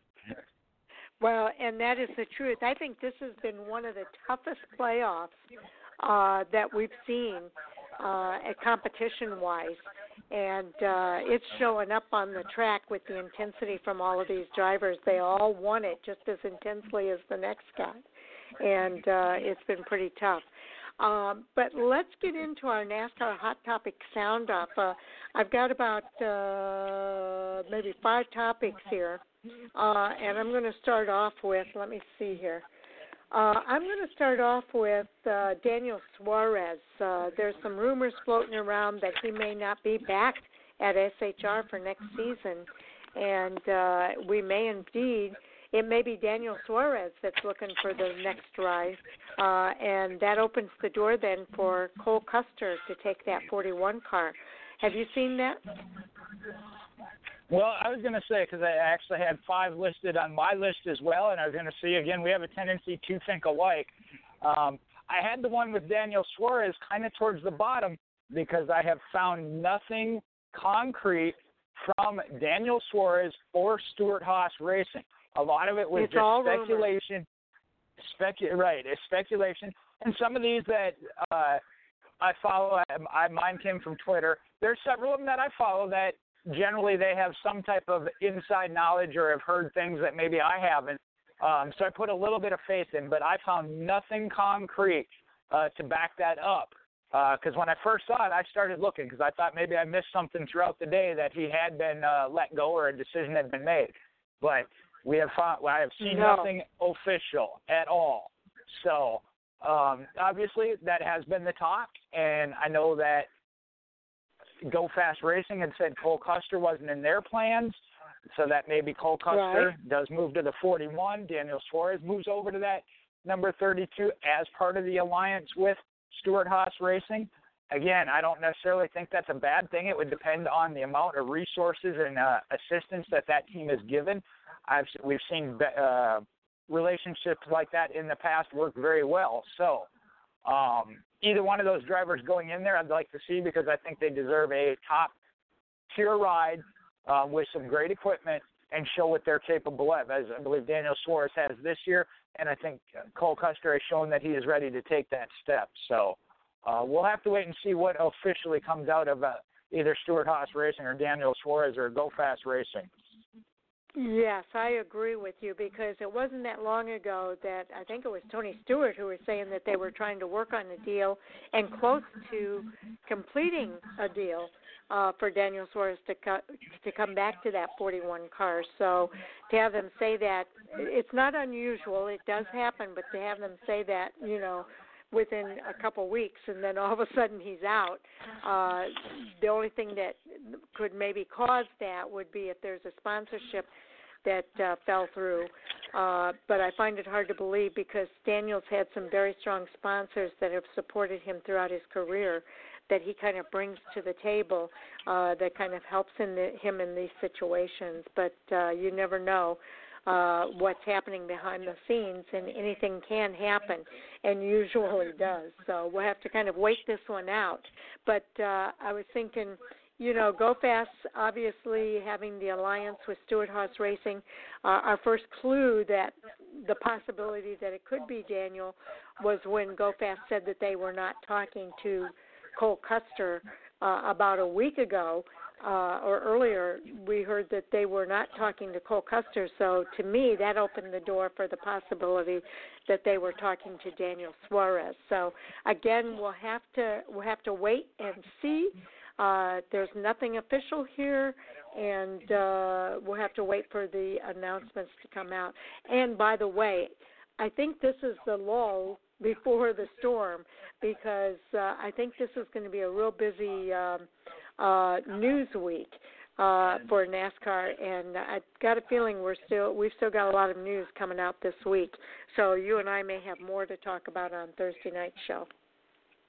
Well, we certainly do, and uh, the fact that there are still a couple of rides available that, that haven't been announced, um, some unquestioned. Uh, unanswered questions. I know Matt Tifta, I saw an interview from him over the weekend. Again, he doesn't know when he's going to be able to come back to a car. There was talk that John Hunter Nemechek was now in talks um, with that mm-hmm. team of a possibility, and not necessarily for Matt Tift's car, because they had said that if Matt Tifta or when Matt, Matt Tifta comes back, that is his ride, but they also have that other open seat. But there again, if Daniel Suarez is still an option, they might be waiting to see how that plays out. Uh, you mentioned one of the things I know. One of the things you mentioned there was the, the sponsorship deal, and I know that originally it was that Aris was supposed to be coming back, and they have been a longtime supporter of Daniel Suarez, but that there was also a connecting story that they had gone through a management change for that company, and so there again, maybe right. that company is looking at whether or not NASCAR is where they want to be involved or to what level and, and such not. Again, there was nothing definite there, just that. There was it wasn't signed yet, and by the way, they went through a management change, which then normally takes marketing and directing uh, t- tends to take a different uh, approach, or they take a different look at it. So, you know, that might be tying exactly. into even if it's a delay with re-signing with Stewart Haas. So, exactly, and that's why I brought that up, because even though he's had the long-time sponsors, different things can happen, and usually do.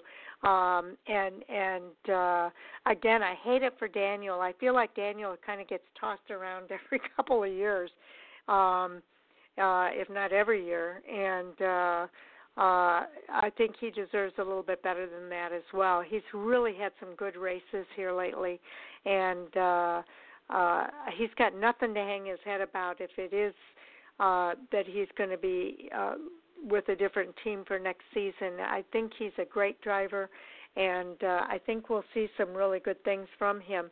Uh, I feel bad for him if he is going um, to go faster, even front row. Uh, I I just uh, really want more for Daniel Suarez as well, but uh, I'm sure that he will make the most of whatever his opportunity is. He's just got that attitude about everything that he goes into, and uh, I'm sure he will make the most of every opportunity he gets. Well, the one thing I look at with it, specifically as it comes to uh, go fast racing, is somebody that, although they haven't won at NASCAR's top level, he is a champion in the Xfinity Series. Uh, he's been with some of the top-tier teams of that experience. So if their choice yeah. is between Cole Custer, who would be a rookie, and a driver like Daniel Suarez, I think that might be a deciding factor if they would kind of lean towards that veteran. So, and uh, by veteran, I mean he's been in, what, I believe four, three or four years now. So, again, mm-hmm. it's not like a long-term veteran, but obviously more than a rookie in Cole Custer coming up. He'd have a lot more to offer. Yeah, that's a good point, uh, and I'm glad you brought that up. Um, so, again, we'll just kind of have to wait and see because um, uh, you, you just never know what's going to happen here. So uh, I agree with you, Jay. You and I tend to have the same things on our list, so uh, I'm curious to see what you want to bring up next. I know you said Daniel was at the bottom of your list. What's at the top? Well, we kind of had this talk already last week. You guys had it on Monday when I wasn't able to be on the show, and then kind of touched upon it on Thursday. Some action was taken this past week with Bubba Wallace, uh, fined fifty thousand dollars yep. as well as fifty points due to the fact that he admitted he had done it. And yes. I kind of I understand NASCAR's point of, well, they've admitted it, we got to do something. But on the other hand, to me, it also says, go ahead and do it, just don't tell us because we can't prove it. Well, And and Dale Jarrett pretty much said that. He said, just keep your mouth shut and don't tell the world. You don't have to tell the world everything that's on your mind. Um, so, yeah, uh, you know, as it was before he made the admission on camera, uh, it was just speculation uh, that Bubba Wallace was doing that. Of course, uh, Kyle Larson said you'd have to be, you know, Helen Keller could have seen that Bubba Wallace uh, ma- made an intentional spin there. He made the comment that they all do it. Dale Junior's made the comment that he's even done it. Um, but, you know, the the key is you just don't go out and brag about it. And, and Dale even said after he bragged about it, he got penalized. NASCAR pulled him aside, and he had to have a conversation with NASCAR. And the same thing happened with Bubba Wallace. Um, leave it, let it be speculation. Uh, here's the thing. They shouldn't be doing it, number one, and I'm sure NASCAR is going to have a very uh, intense conversation with the drivers um, before the Homestead Miami finale uh, that uh, it's, it's not acceptable racing. You, you can't go out there and do that stuff, and if you do it, you can't be going out there bragging about it on national T V or with the media uh, when you know that it's going to be, if you tell the media, they're going to write about it. So, uh, you know, it, it's they had to do it, and I understand why they had to do it. Uh, I don't like that they're doing it. Let me make that clear. I don't like that they're intentionally spinning. Bubba Wallace said he did it for himself. He didn't do it for Kyle Larson. He didn't do it for anybody in particular. He, he did it for himself and what he needed uh, for his seat uh, in his car. So he's not the only driver that's done it, but I don't like that connotation uh, to the sport, if you will, uh, that drivers are, are manipulating the finish of the, some of these races. So your thoughts? Well, and, and I think that was kind of Bubba Wallace's point in, in saying, okay, if, if somebody needs to admit it, because he said, why not do it until NASCAR puts a stop to it? And this didn't, I don't know, even necessarily put a stop to it, but he was saying, hey, two drivers did it last week. Again, they didn't admit it, but everybody knows it. You know, it's been talked mm-hmm. about, Clint, uh, Joey Logano and uh, Clint Boyer. Um, and I think he also threw Brad under there. He said he learned from Joey and Brad. So I think that was his point, was that if NASCAR wasn't going to take action, why shouldn't they do it? I don't know that he was necessarily willing to sacrifice himself and the fifty thousand dollars and, and fifty points by being admitting it and having them punish him, but he was trying to make the point that NASCAR needs to enforce it, because if they don't, it's going to keep happening. Well, and here's the thing. Be careful what you ask for, because this is a very subjective thing for NASCAR to monitor and make judgments on.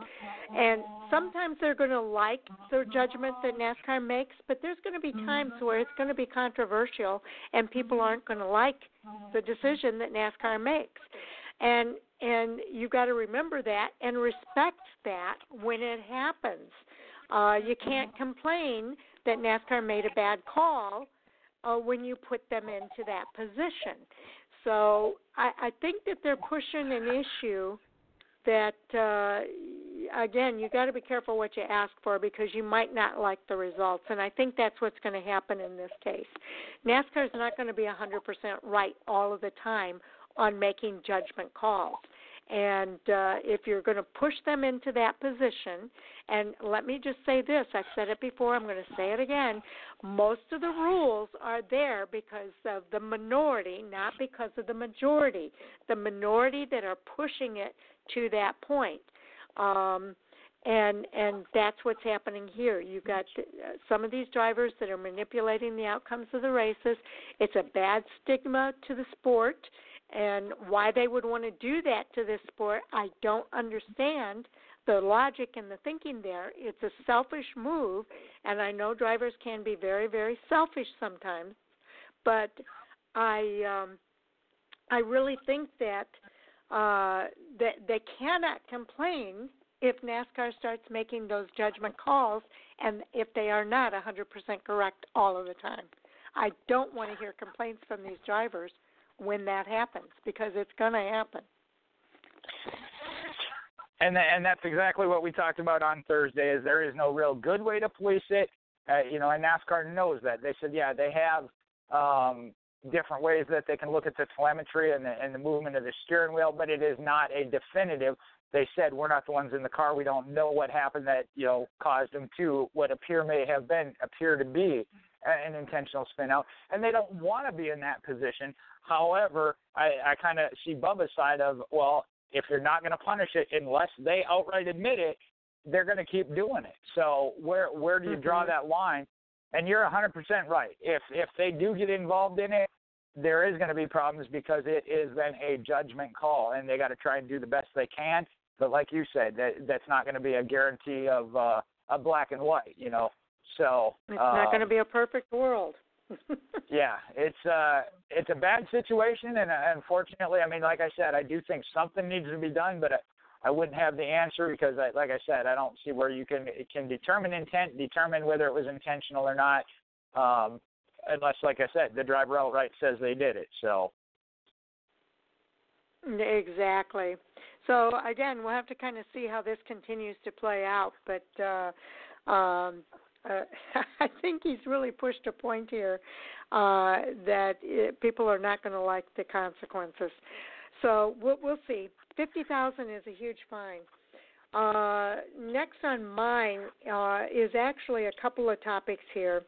Uh, we, we've seen a race at Phoenix uh, this week.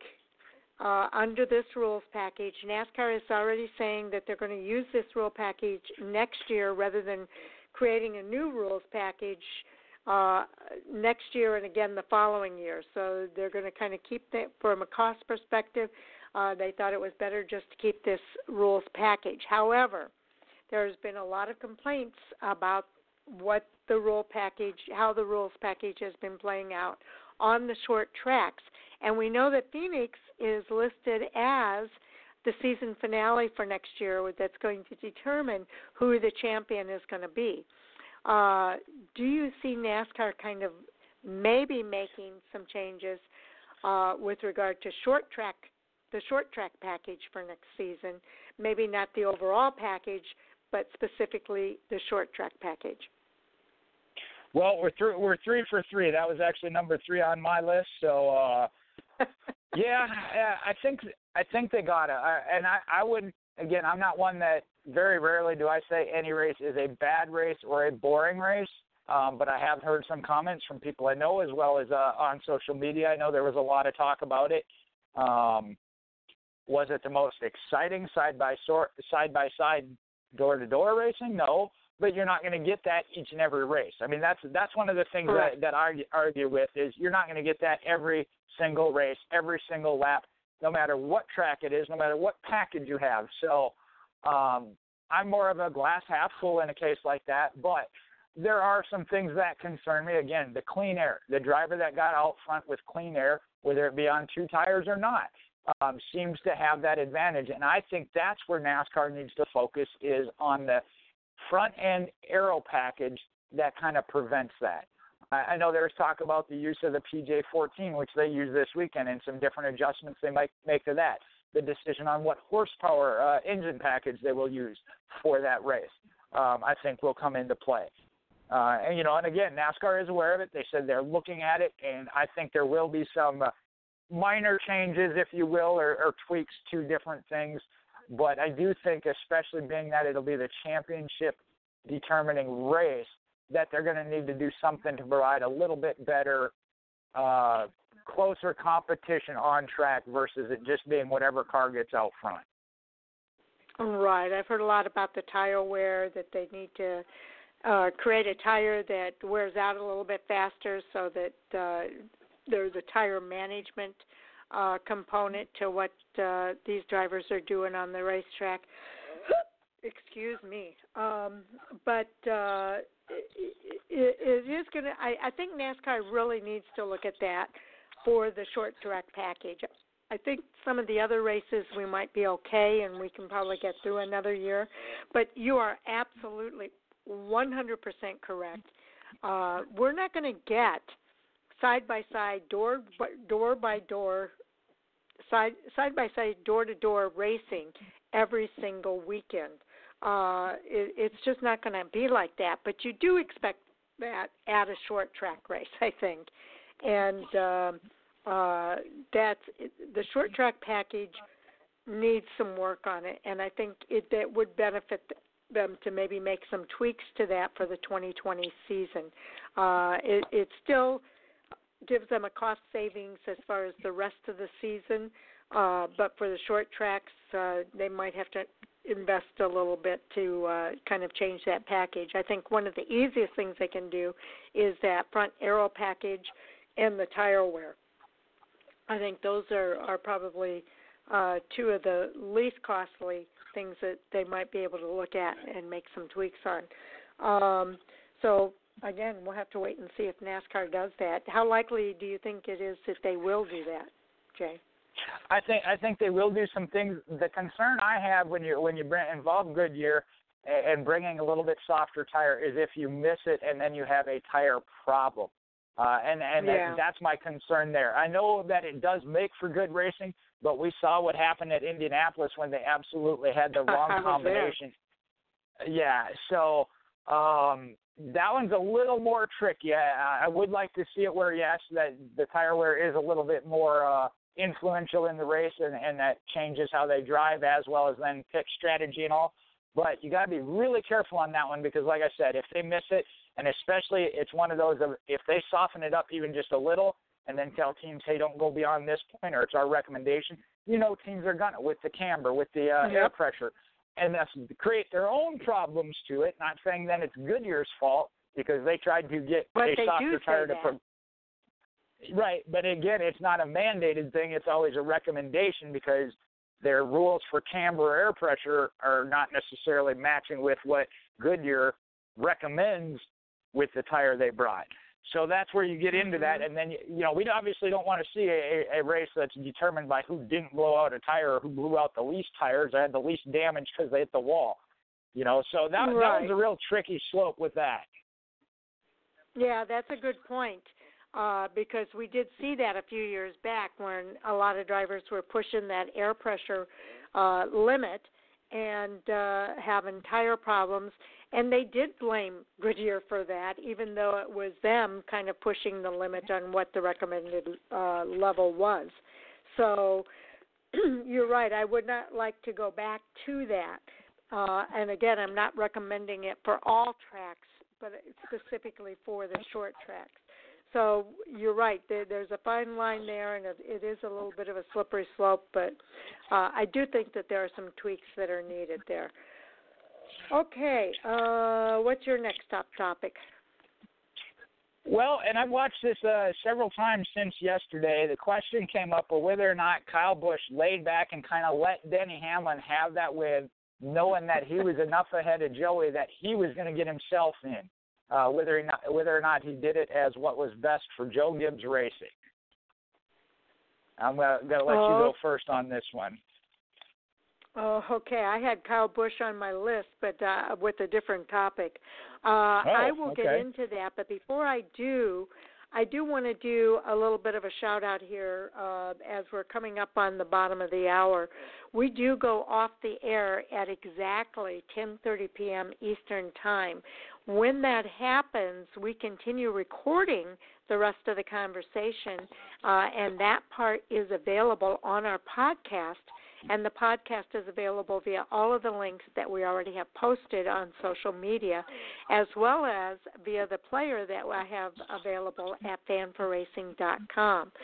So if you've listened up to this point of the show, all you have to do is fast forward to the two-hour mark, and you'll be able to hear the rest of the conversation. Uh, if um, you're listening on the podcast, it's going to be pretty seamless. You'll be able to listen straight through and hear all of the conversation. But we do make the announcement uh, before we go off air because we don't want anybody to be caught off guard with the fact that we're going to go off the air uh, thinking that uh, it, the show just stops at that point. Um, the, the recording continues, and uh, you'll be able to hear the rest of the conversation on our podcast. I go out on Twitter when we're done and let everybody know that the podcast is available, and uh, at that point, uh, you know you can go ahead and hear the rest of the conversation by fast-forwarding to that two-hour mark. Okay, with that, Kyle Busch, your point is, did he lay back a little bit to let uh, Denny Hamlin win at uh, I S M Raceway, knowing that he was already in the playoffs and uh, Denny Hamlin was not and needed that win to get in? He also knew, I'm sure, I'm sure he knew how this was all playing out. Um, he also knew that if Denny Hamlin did not win, that Joey Logano would be in. Um, I this is one of those subjective things again. Uh, I don't think they had any conversation on the radio. Uh, I don't think there's anything out there that really supports that he laid back. He says that he gave it everything that he could. He just could not get up to uh, Denny Hamlin. And we know that he was not the only driver that could not get up to Denny Hamlin to pass him, because uh, several drivers struggled to make that pass uh, for the lead and was not able to do it. So Um, I, I think this is a tough call to make, and I don't think that uh, you can say one way or the other, because there's nothing that supports it from my point of view. So, Jay, I'm curious to know what your thoughts are. Well, you know, when I first watched it, um, I thought maybe, uh, at least once he got into second. But then having watched one of the replays immediately after, you know, he went to the bottom, ran all the way down to the very, very, very, very bottom of the apron with uh, Ryan Blaney, and by the time he got up onto the track, had kind of lost his momentum. You know, and I really right. thought the four tires versus two uh, would have prevailed, but there again, we didn't see a whole lot of drop-off, and he closed back up to him in those closing laps. I think maybe another couple laps, if he couldn't have caught him and passed him, or at least made an attempt, might have been more so questionable, but Um, I also listened to, to the, I think actually first off, uh, immediately following Victory Lap, when it got brought up with uh, A J Allmendinger, he said, you know, realistically, knowing how strong the competition's been as of late, Denny Hamlin has been a stronger competitor than Joey Logano, as was in this race. So he said if Kyle mm-hmm. had really thought about it from that aspect, you would have think you would have not wanted Denny Hamlin. And again, the less teammates he has, if he's a single car, you know, Stuart Haas is all behind Kevin Harvick.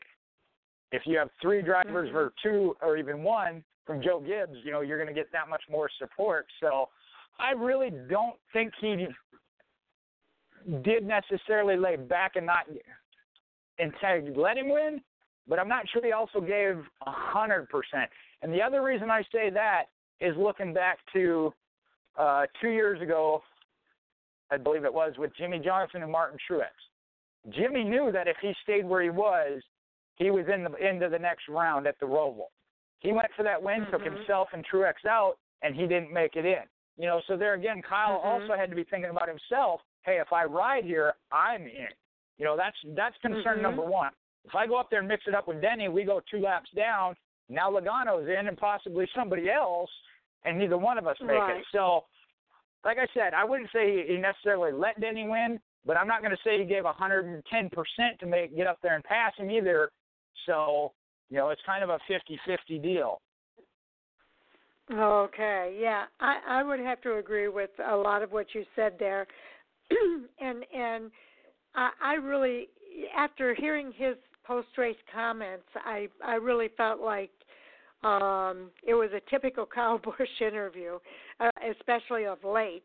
Uh, but I didn't feel like he – I feel like if he could have passed him, he would have passed him. Kyle Busch is all about wins.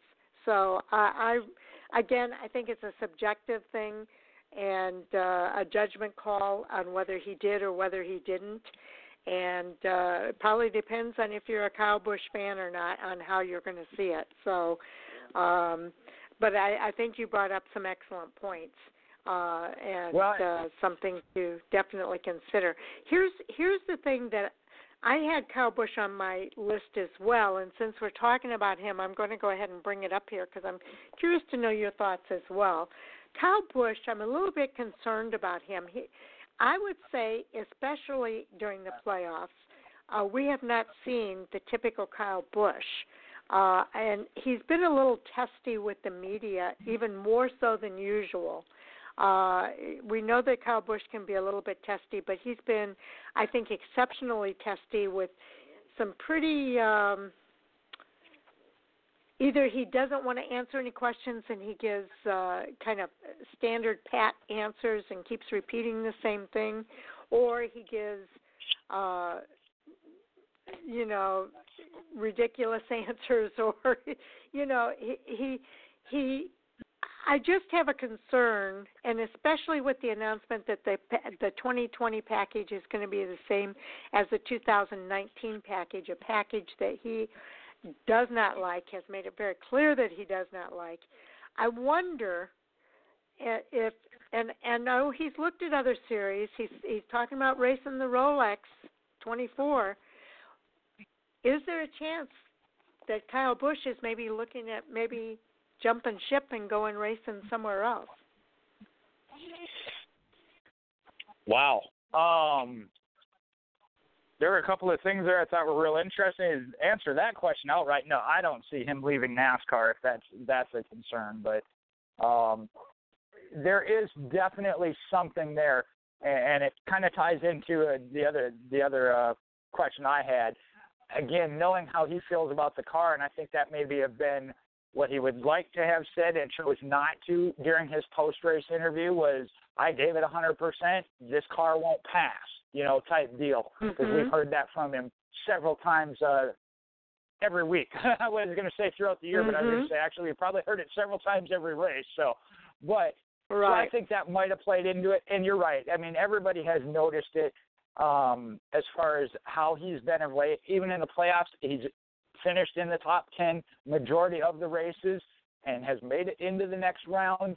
Uh, he didn't, still didn't seem happy, uh, you know, and and the one that stuck out in my mind was, uh, and I can't think of the reporter that asked, but the question was, you know, going into the Homestead, it's always been a you must win in order to win the championship. You haven't done it for uh, since June, you know, and he, this was coming off a second-place finish, and he was just like, yeah, thanks for reminding me.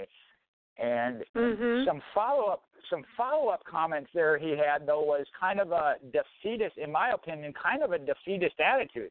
You know, yeah, we're going to do yeah. our best. If it don't ha- or if it happens, it happens. If not, oh, well, the sun will still come up tomorrow. Something, something to that effect, almost like we've seen Denny Hamlin have in the past when he's crumbled mm-hmm. under the pressure. Um, mm-hmm. So that was a little bit concerning to me, that his answer of, yeah, if it happens, it happens. If not, oh, well, type answer. And, and that that kind of threw up that red flag. Again, like it, like you said, he's got something else on his mind, something else going on. I truly don't see it as necessarily leaving NASCAR. Again, maybe he's getting a little worn out. I don't know. Um, and only Kyle would know that, I guess. Mm-hmm. Yeah, only Kyle would know that, but it, it's it is curious that he is not himself, and uh, we it, it's clear that he does not like this package. I, I I just wonder what if if Kyle Busch could give us his honest answers, what he would say about going into twenty twenty uh, with this package. Uh, I I just can't see him going through another season like this. And uh, a lot's going to depend on whether or not he wins the championship. But, um, man, he he's not been happy, and that scares me a little bit because uh, as much as he does for this sport, I think it would leave a huge hole if he were to step away. Uh, well, but and, and that leads in, I, I do think yep. that we might see some surprise retirements. You know, and again, we've seen some uh, some things like that happen in the past uh, before, but uh, it's not one I would anticipate. I mean, I go back, think back to when he uh, the Car of Tomorrow came out, and he won the first mm-hmm. race with that, and he said he wanted to be the first one because he wanted to say how much it sucked, you know. So that's just kind of Kyle's way. And that one, you know, I think was voiced loud enough and long enough, it got heard, and there were changes made. With uh, next year, the thing with the package for this year, and I have faith in all of these NASCAR teams. I've seen how smart and innovative they are. I think that we will see better from it next year. I, I really do. Like I, I said, so. even from from the beginning of the year to the end of the year. And here's the thing, though. I don't back everything Kyle has said because he said you can't pass with it. We've seen cars that have to start at the back. That's true. Uh, Martin Truex, Chase Elliott. If the car is right, you can pass. So I think it's just a matter of his team hasn't found that right key combination to make it work to his liking, um, which I understand then frustrates him, especially when you have teammates, Denny Hamlin, Martin Truex, that are out there winning on a more regular basis. So I think mm-hmm. that comes into play. You know, we've talked about that before of Kyle has always been kind of the alpha dog at Joe Gibbs Racing. And even when Martin Truex and Furniture Row were in a satellite team and beating them, you know, that kind of comes into play. He's like, how is it we're giving information to another team and they're beating us, you know? So I think mm-hmm. that also comes into play. Yeah, and, and if you remember a few years ago when Denny Hamlin was saying, uh, you know, there's something, some or, or people were complaining, uh, was it Denny Hamlin who said it or was it Kyle Busch? I think Kyle Busch was like, if if if you're not running good, you've got to do what we've done, and that's get your nose to the grindstone and figure out what you need to do different in order to make it work. Um, and that's what Kyle Busch needs to do. They have to figure out everybody's got the same thing that they're dealing with. They've got to put their nose to the grindstone and figure out what it is they need to do differently in order to make that package work for them. And they have not been able to hit on it Uh, at, at, to this point. But um, I don't know. I just get a bad feeling about it.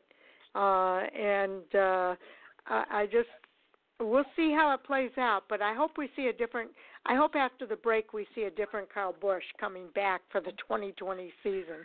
Um, or I think there there could be a surprise announcement uh, regarding Kyle Busch uh, coming up that uh, we may not like. But Uh, I, I would be shocked by it if it does happen, but the more he talks, the more I'm getting that feeling in my gut. And, uh, you know, it, it'll be interesting because he does, uh, he's very polarizing in the sport. And as we know, sometimes that polarization is what gets people talking about the sport and, and brings people to tune in to find out what's going to happen next. So, Uh, and he does so much for the new drivers that are coming into this sport as well. And uh, I'm sure that's frustrating for him as well because how do you help other drivers when things are not working for you? So, uh, and he's still doing well. I mean, he's he's in he's the Final Four with Joe Gibbs Racing, so it's for, not all for that the fifth, bad. For, for the fifth year, for the fifth year in a row, he's in the championship four.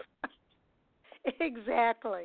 So it's really not all that bad for Kyle Busch, but but uh, he's ha- he's struggling with it in, in some deep way, or there's something else that's going on that we're not aware of. And I wish I wish whatever it was, he we he could get it worked out and get back on the right track.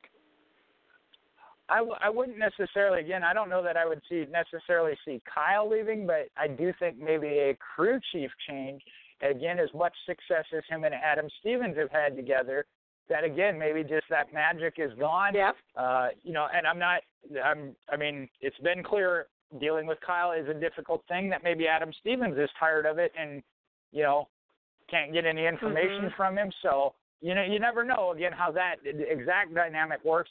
But that might be something that Joe Gibbs would have to look at of, hey, maybe we ought to swap this up a little bit, try something else, because obviously what's been being tried hasn't been working. Um, but, mm-hmm. uh, yeah, I guess, like I said, I, I truly don't see him necessarily leaving the sport. Um, I understand his frustration, just like with his own team when it comes to the truck side. He's like, hey, I go out and win in my equipment. I've had drivers in there, young rookie drivers, in there that have won. You're not winning. What are you doing wrong? You know, that, that bar and that expectation that he sets is so high, and which, again, mm-hmm. leads back to my original one. Nobody likes to finish second or worse, less than Kyle. So, uh, you know, like I said, makes me almost think that there's no way he didn't give it everything he had um, because of that. Mm-hmm. And like I said, that ties into the fact that he's not, at Joe Gibbs, the winningest driver out of that team. So I'm sure that alone is frustrating him. Mhm. Well, we'll see what happens next year, uh, and we'll see what happens at Homestead Miami. Uh, it's going to be, it's going to be a, a fierce uh, competition, I think, at Homestead. Okay, what's I next do, on your list? I think so. Well, the other one I had was kind of what you and Sal were talking about, as far as at least the, who the favorite is going to, into Miami. Um, Or at least uh, momentum-wise. Uh, now, we just talked about Kyle. Again, he's coming off a second-place finish, but everybody else that got in won in the round of eight, Truex, Harvick, and Hamlin, whereas he didn't, and he hasn't had the win since uh, Pocono, which I think they said had been, what, two and a half months or twenty-one races. So who has the momentum? And again, I'm not necessarily looking for the favorite or the pick yet, because I can't pick one yet, so I wouldn't ask anybody else to. But just looking at it, Hamlin obviously coming off the most recent win, but I think Harvick has the best statistics at uh, Homestead Miami. Yeah, but, you know, and Hamlin has had, I mean, uh, Harvick has had some uh, momentum coming into the playoffs as well, but he's also, he, it's been kind of an up and down. He has not been the steadiest, I don't think, throughout the playoffs. Uh, he's had some up and down situations there where he's had to race from the back, and some of it's been pit road issues, some of it's been driver things. But um, uh, I think I think that uh, Kevin Harvick certainly has a good car, and and you know Stewart Haas in general has uh, found something that has made them a little bit stronger than they were at the beginning of the season. Uh, so I do think that, yeah, he brings some momentum with him, but I think Martin Truex is equally as good on the one point five mile tracks, and uh, you know has won that championship at Homestead Miami as well. I think there's three; those three drivers uh, all have really good experience. Uh, and going for their second championship, I think that's going to benefit them. Uh, Denny Hamlin, though, is hungry. And from that perspective, uh, Denny Hamlin just has to make sure he doesn't shoot his own foot like he's done so many times in the past. And uh, we'll have to see if that works for him at Homestead Miami. His strength this season, though, I think has been on the shorter tracks versus the one point five mile tracks. I can't remember exactly where all of his wins have come from, but um, I think Richmond, uh, uh, what's the other one? Phoenix. I think it's been on the shorter tracks where Hamlin is winning. So uh, this is a one point five mile track, and I think that's been a little bit more of a struggle for him. But we'll have to wait and see, I guess, what happens. Well, and that's kind of, I mean, I know, and I know he rebounded well, which uh, I like to see following the uh, mistake he made at Texas, which he admitted. Mm-hmm. He put it behind him and came back out and definitely had the car yep. to beat there at Phoenix. Um, but I also think that, that Harvick and Truex uh, are the two, based on experience, uh, having been there. You know, you can't argue about the whole uh, hungry for your first title versus chasing your second one, um, which is right. very true in, in, in Hamlin's case. And I think we've seen that this year, again, that change of he was able to put things behind him. I know we talked about even the one interview. He was really mad. By the end of the interview, he'd kind of like, you know what, I got to get over it. That's not important no more. Move on. Mm-hmm. Um, and we saw that again. Mm-hmm. Last week's wreck at Texas, self, a self-made mistake that he admitted. Came back and won this race, you know, and battled hard throughout the race, had a great car. So, but I still think that and, at this point anyway, kind of leaning towards Harvick and Truex as the two to really watch. Okay, and, and keep in mind, too, uh, even the announcers this weekend on T V said the crew chief, Chris Gabehart, has had a lot to do uh, with some of the turnaround that we've seen in Denny Hamlin this season. And a lot of people have said there there is a difference in the Denny Hamlin we're seeing this season as opposed to other seasons. And part of that is Chris Gabehart does not allow him to dwell on the negatives. Um, and and he he's helped him as far as making that turnaround when those negatives start slipping in. Uh, and it shows because, as you mentioned, we've noticed it even in some of his interviews where he catches himself, and by the end of the interview, he's got a different attitude. And and that does make a huge difference. Um, so we'll see if that's going to carry through to Homestead Miami and if it's going to be enough to earn him a championship this season. I guess I'm a little bit hesitant because I have seen those little slips where we see those little glimpses of the old Denny Hamlin. You're right, he's kind of pulled it in a little bit and caught himself in some of those cases. Uh, but we'll see what happens when we get to Homestead, Miami. And if ever, if all goes well, then I think we'll, we'll you, you never know what we're going to see, actually. I think this is a tough one to call. My favorites right now are between um, uh, Martin Truex, I think, is at the top of my list, and all of a sudden I went brain dead on who the four are.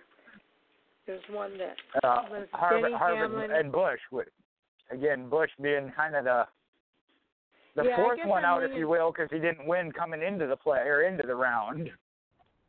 Mhm.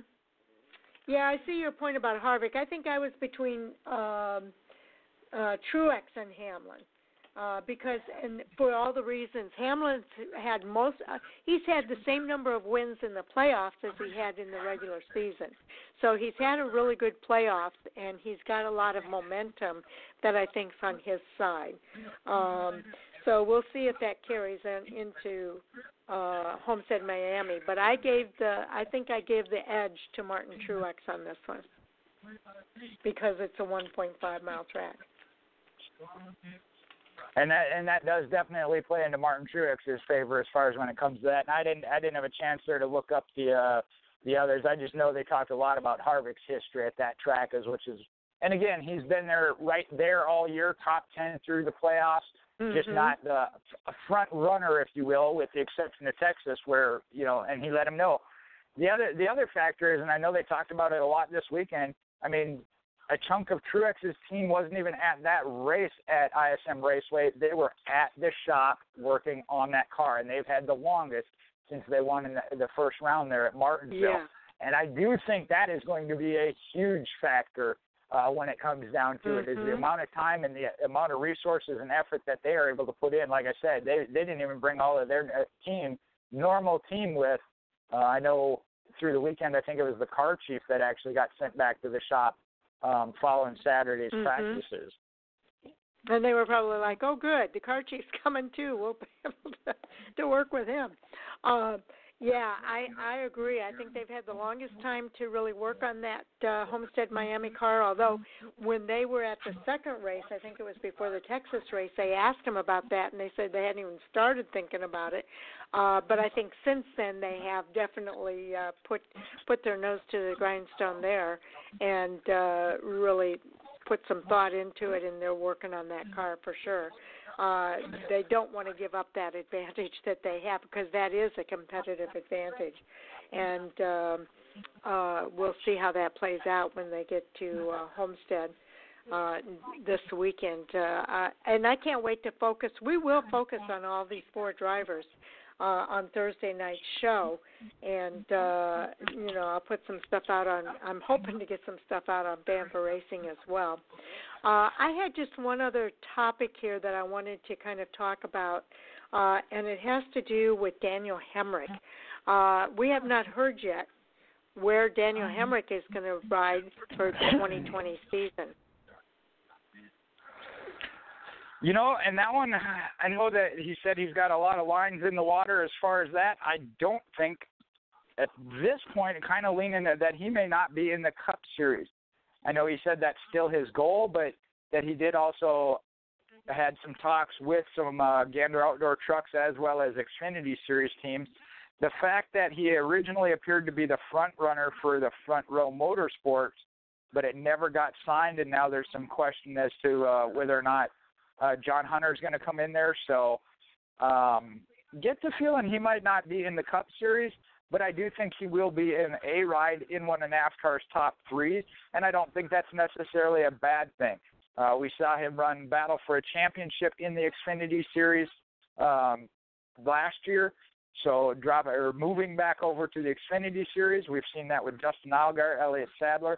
I don't think would be a bad thing, um, as well as having him back in the Truck Series. Yeah, I agree. I think if it's looking more and more.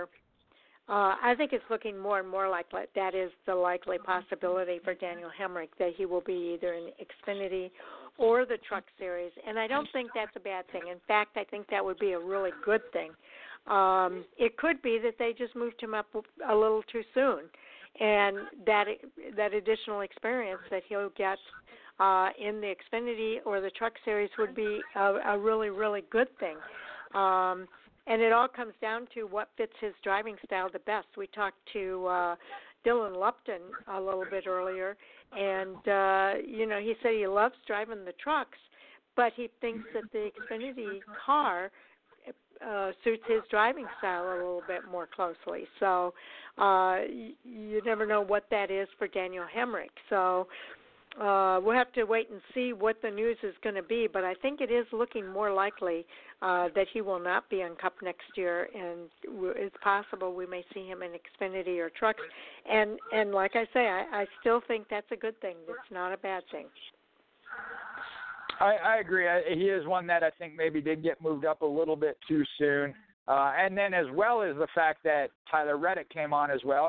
I, I don't blame Richard Childress for the decision they made or the Uh, bringing him up, but Daniel Hemric, kind of like we talked about Daniel Suarez, not only did you bring him up to a little too quick, but then never give him the time to develop either. I mean, when we looked at William Byron in his rookie year, who everybody thought was the next big thing, you know, he struggled, but give him a year or two and look at where he's at now, especially paired with, a, mm-hmm. with the crew chief of Chad Canals. So Um, I think that's one of those that the opportunity just wasn't quite right, and the time uh, given for him to develop wasn't wasn't there. So um, what, wherever he lands, I, I do think that he is one that could certainly earn his way back into a different ride, even if it takes another year or two of running one of the other series. Yes, I, I agree. Okay, so anything else on your list? Uh, no, that was all I really had for tonight. Yeah, the only other thing I have is um, the potential for any surprise retirements this season. Are, are we pretty much out of that conversation now, or do you think that's still a possibility? You know, I well, again, you know, Carl Edwards did it following the the final finale at Homestead, so you never know. Um, I don't think in this next year um, we'll see any either. I think we got two to three years. Barring any decision that gets made, that like we saw with Matt Kenseth, because you know we we both are all agreed when we had that discussion of that wasn't necessarily his decision. Um, mm-hmm. But as far as even even following next year, I don't know that I see anybody necessarily stepping away at their own choice at the at the level they're at. but it may happen that somebody kind of gets pushed out. Okay. Yeah, I, I, I, I still think that we could be in for a big surprise uh, during the uh, – and it'll probably happen after the season finale and before the, the season opener uh, that we will get another big surprise similar to what we had with Carl Edwards. I, I, I think there's something in the works. I don't know. I can't put my finger on it exactly. But um, we'll have to wait and see what plays out. A lot of times you get a feeling about these things and it doesn't come to pass, but uh, we'll, we'll have to wait and see. I just think the, the Carl Edwards one, again, really did catch me off guard, as it did everybody, I think. Um, mm-hmm. But also knowing that these drivers, especially the top-level ones that are, are so committed to their team, they don't want to put them in that kind of position, which I understand Carl Edwards had to have really been Uh, committed to whatever decision he was making, because again, I you know that kind of put Joe Gibbs Racing as a whole, with moving Daniel Suarez up, uh, in a little bit of a bind. Um, so it would have to be something uh, extremely drastic for a driver to make that decision in the off season, when a lot of uh, stuff has already been done in preparation and planning for the next year. Right, and it's not necessarily a decision that was made in the off season, but the decision was made to not announce it until the off season, I think. So, uh, again, we'll kind of have to wait and see what, what plays out here. But uh, it's going to be an interesting uh, remainder of the silly season. I think it's going to go all the way up to Daytona, possibly. Uh, we'll still be talking about crew chief changes and and all kinds of things, I think. Yeah, I mean, it always is, especially among some of the, the lower-tier teams. Uh, crew chiefs, that one, again, you know, that one, again, we saw a couple already, um, aren't as drastic as a full-up driver change. So I think a majority, I know there's still a couple unanswered, again, with Fret Row, um, as well as Go Fast, Cole Custer. But I think the majority of at least the top drivers, barring anything uh, – I, I'm kind of interested to see, you know, we heard that little rumor about John Hunter Nemechek. That one could be an interesting one to see where that, that team ends up. Mm-hmm. Yeah, it is. It is. It's going to be very interesting all the way around, I think. Um, okay, we're coming up to the top of the hour here, Jay. Uh, let's go ahead and do our roundtable thing. And uh, what do, where are you going to be this weekend? All right, you can follow me on Mopar M J eight on Twitter and Instagram. My name, uh, Michael Hoosman, on Facebook. And uh, I'm in that stretch of the season where it's really dependent on weather. There's a couple of special races still coming up, but I know one of them was postponed to this weekend. They've already had to make some uh, other changes due to uh, not only precipitation but low temperatures for us down here that are south of uh, the mid mid to their central United States. It's still a little chilly for us down here as it is. Uh, I think we're in the fifties today, so um, okay. But might possibly end up what, at, at a race this weekend at Why Not Motorsports uh, Park. Oh, okay. What about? Uh, oh, and by the way, next Monday night. Uh, for our hot topic conversation, uh, we're going to have Chris Crichton coming on board for us with us for hot topics for our final show speaking, of the season. Speaking of Why Not Motorsports Park, that is your announcer, the yep. dirtiest voice in the South. So uh, we'll look forward to chatting with him when he comes on board for hot topics on on Monday night. Uh, also. Um, Let's see, what more did I wanted to... I talked about Chris Crichton. Also, we'll have Bill McAnally on the show on Monday night as well. Uh, Thursday night, I think you and I are going to be pretty full up just talking about the finale at uh, Homestead Miami. I don't have anybody on the books yet, but you never know. Uh, stay tuned. I was, I was going to say, if, if that's a, your plan, a big finale for uh, Fan for Racing, uh, bring it, bringing Chris Crichton on, uh, certainly a big one there. I, I, I'd love to, and I haven't even got to talk to him a whole lot through the year, um, being as busy as I've been. He's been down there, so uh, that'll be interesting mm-hmm. for sure. I can't, I, I really do. I, that that excites me. I thought it would. I thought it would. Um, Okay, and what about our fantasy game? How are we doing there? Oh, uh, let's take a look at that real quick here. Uh, every one of the championships could change here. Uh, let's start at the top, the Cup. That one would take a lot. Uh, some changes. Sam picked up. Hey, shout out to Sam. I I think yeah, we've had two or three, up. but three races. He got all three race winners this weekend. He picked up the maximum thirty wow. points. Yeah, I was going to put it out on the uh, group messenger, but he, as I was tallying them, he had all three race winners this weekend. So definitely got himself right back in the mix in a couple of these. Kudos um, to Sam. Good job. For the Cup side, you're at one twenty-one. Sam is now at one twelve. So it would take him winning and you getting the zero in order for him to take that one from you, because it's a nine-point difference. But between wow. me and him, there's only three points. Uh, he's at one twelve. I'm at one oh nine. James moved up to ninety-four there, Andy at eighty-one. On the Xfinity side, you might want to plug your ears here, Sharon. He actually took that one over now. He's at one oh one. You're at ninety-six. So that's only a five-point difference. Again, a couple different variations as to how that could go. I'm locked into third at eighty-one, Andy's at sixty-nine, and James at sixty-one, so those two could swap. On the truck side, this one's between Andy and I. We're both tied at seventy-seven. Third through fifth, that's all on you guys. Sharon, you're at forty-eight. Sam is at forty-six. James is at forty-three. So all three of those spots could change as well. And the overall... seventy-nine. Sam would have to have an amazing uh, race weekend again, but I'm leading at two sixty-seven. Sharon, you're at two sixty-five.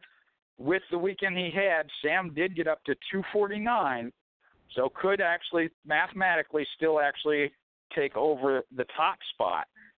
Uh, Andy's at two twenty-seven, and James is at one ninety-eight. Wow. It's been fun, Jay. uh, and uh, I can't wait to see how it all plays out. I, I made a suggestion. I'm going to put it out to the guys tonight or tomorrow morning, uh, and we'll see how that plays out. But uh, I might, uh, we might double up on the double ups. Yeah, like I said, uh, bring it to the group, and uh, again, it's always kind of been of an open format of how we want to do things. So uh, we'll see how that goes, and we'll I'll make any announcement there on uh, social media. Okay. Okay. Well, again, thanks for all you do, Jay. We appreciate you. And uh, uh, again, we'll be back on air this coming Monday night at eight thirty p.m. P- Eastern Time. Uh, and uh, that will be our last show of the season. Uh, our last Thursday night show will be this Thursday, November the fourteenth. At eight thirty p.m. Eastern Time, we'll have NASCAR Hot Topic sound-off at ten o'clock on both nights, and uh, those will be our last Hot Topic conversations for the season. So uh, uh, we'll look forward. I know you've got your uh, seat time uh, racing experience coming up as well. When's that going to take place? Uh, I got to verify that. Uh, I got the, the contact there. I call him tomorrow. Uh, should be uh, November thirtieth, the uh, Saturday of the Thanksgiving weekend. Okay, and part of the deal is that you're going to tell us about your experience, so I'm hoping uh, that you'll be able to write up something about that. Uh, most certainly will be, yes. Okay, so fans can look forward uh, to seeing that as well. So, okay, so um, with that, I think we're ready to call it a, a wrap. We'll say thank you to all of our listeners for tuning in. We appreciate everybody, uh, whether it's on the podcast or the live broadcast. Uh, we appreciate you taking the time to tune in to hear what we have to say. We love the sport, and uh, we're happy that all of you uh, are tuning in. So take care and enjoy the week. We'll talk to you again on Thursday. Good night, everybody. Good night. My